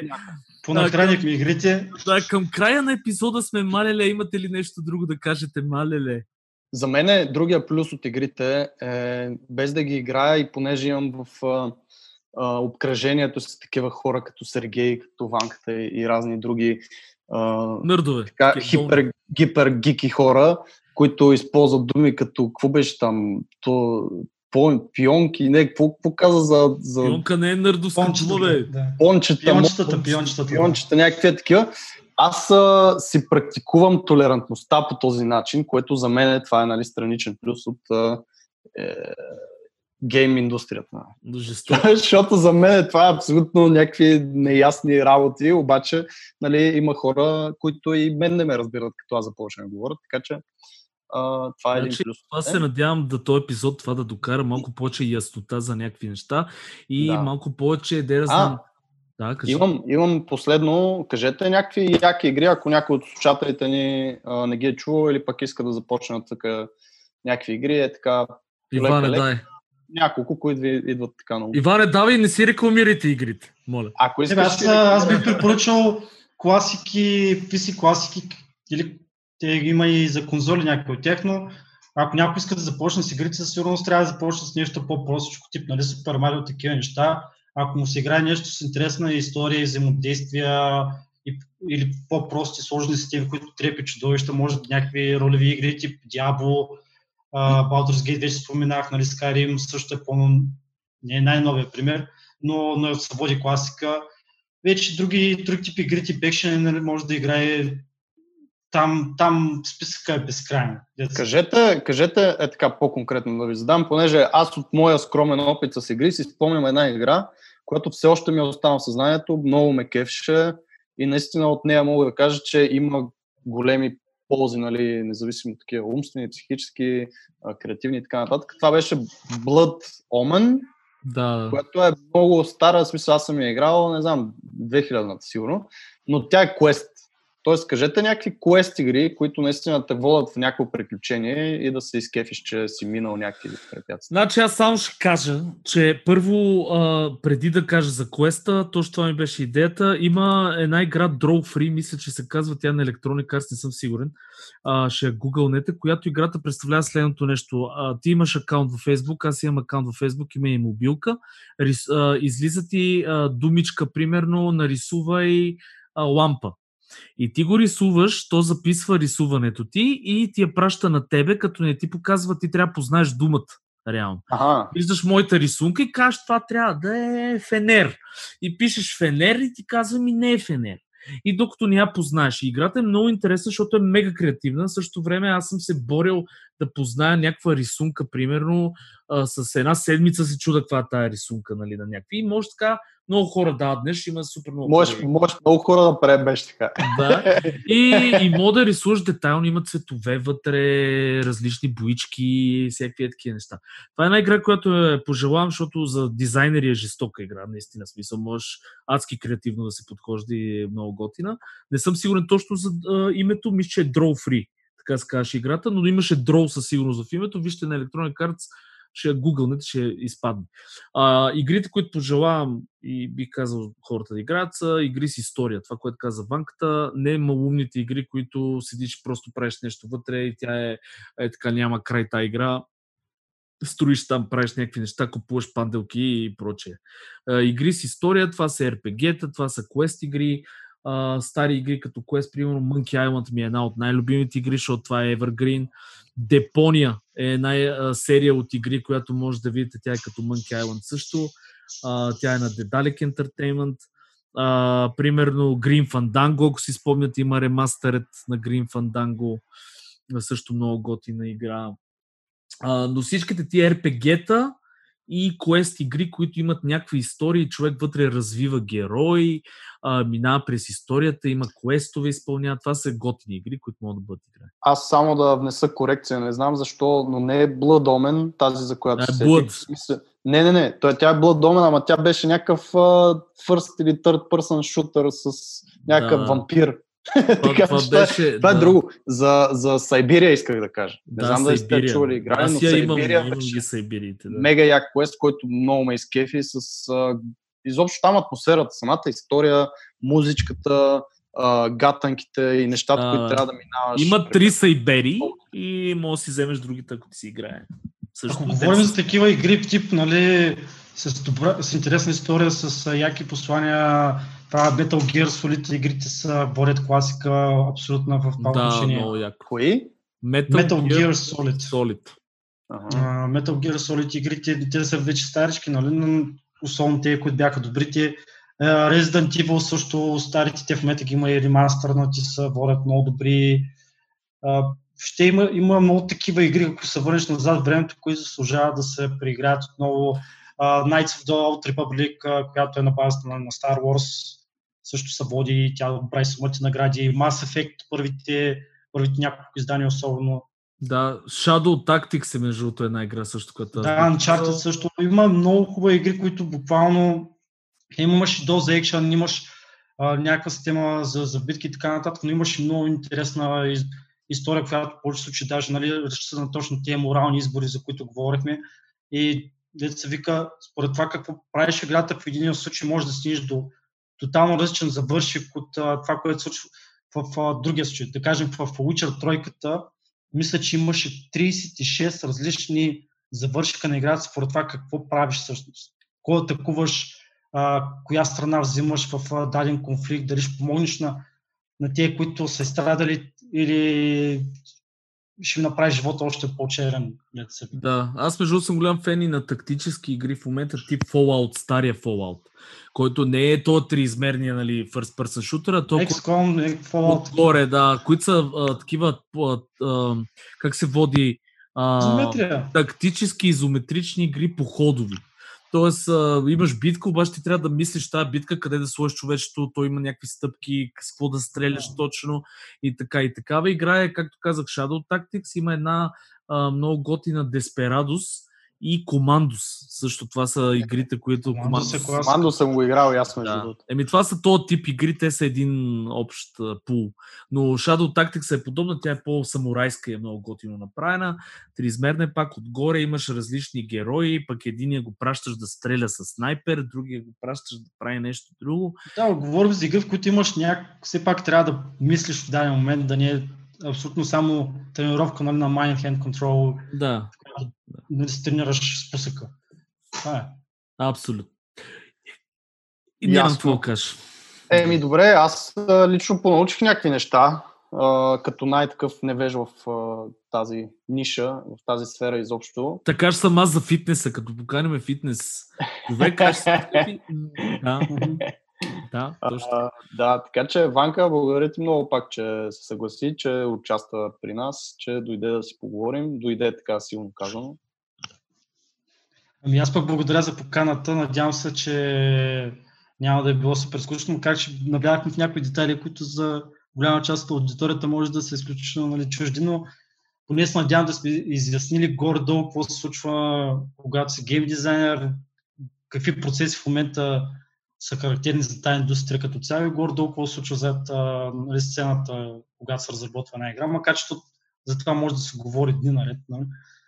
Но точно това, аз така ги, така ги виждам нещата. Докоснахме една част от аудиторията, които са наистина гики и са много навътре, в смисъл гикаутът нали, за, на тема игри и са навътре в тия неща, които а, нали, поразбраха повече в детайли. И друга част от аудиторията, които нали, по-отгоре ги хванахме и обяснихме за какво става дума и може би пък някой ще се зариби да а, играе някакви игри, да пробва някакви игри, защото според мен за някакви хора. Добре, тук ще вкарам още един плюс, който вече искам и аз да го приключим този разговор.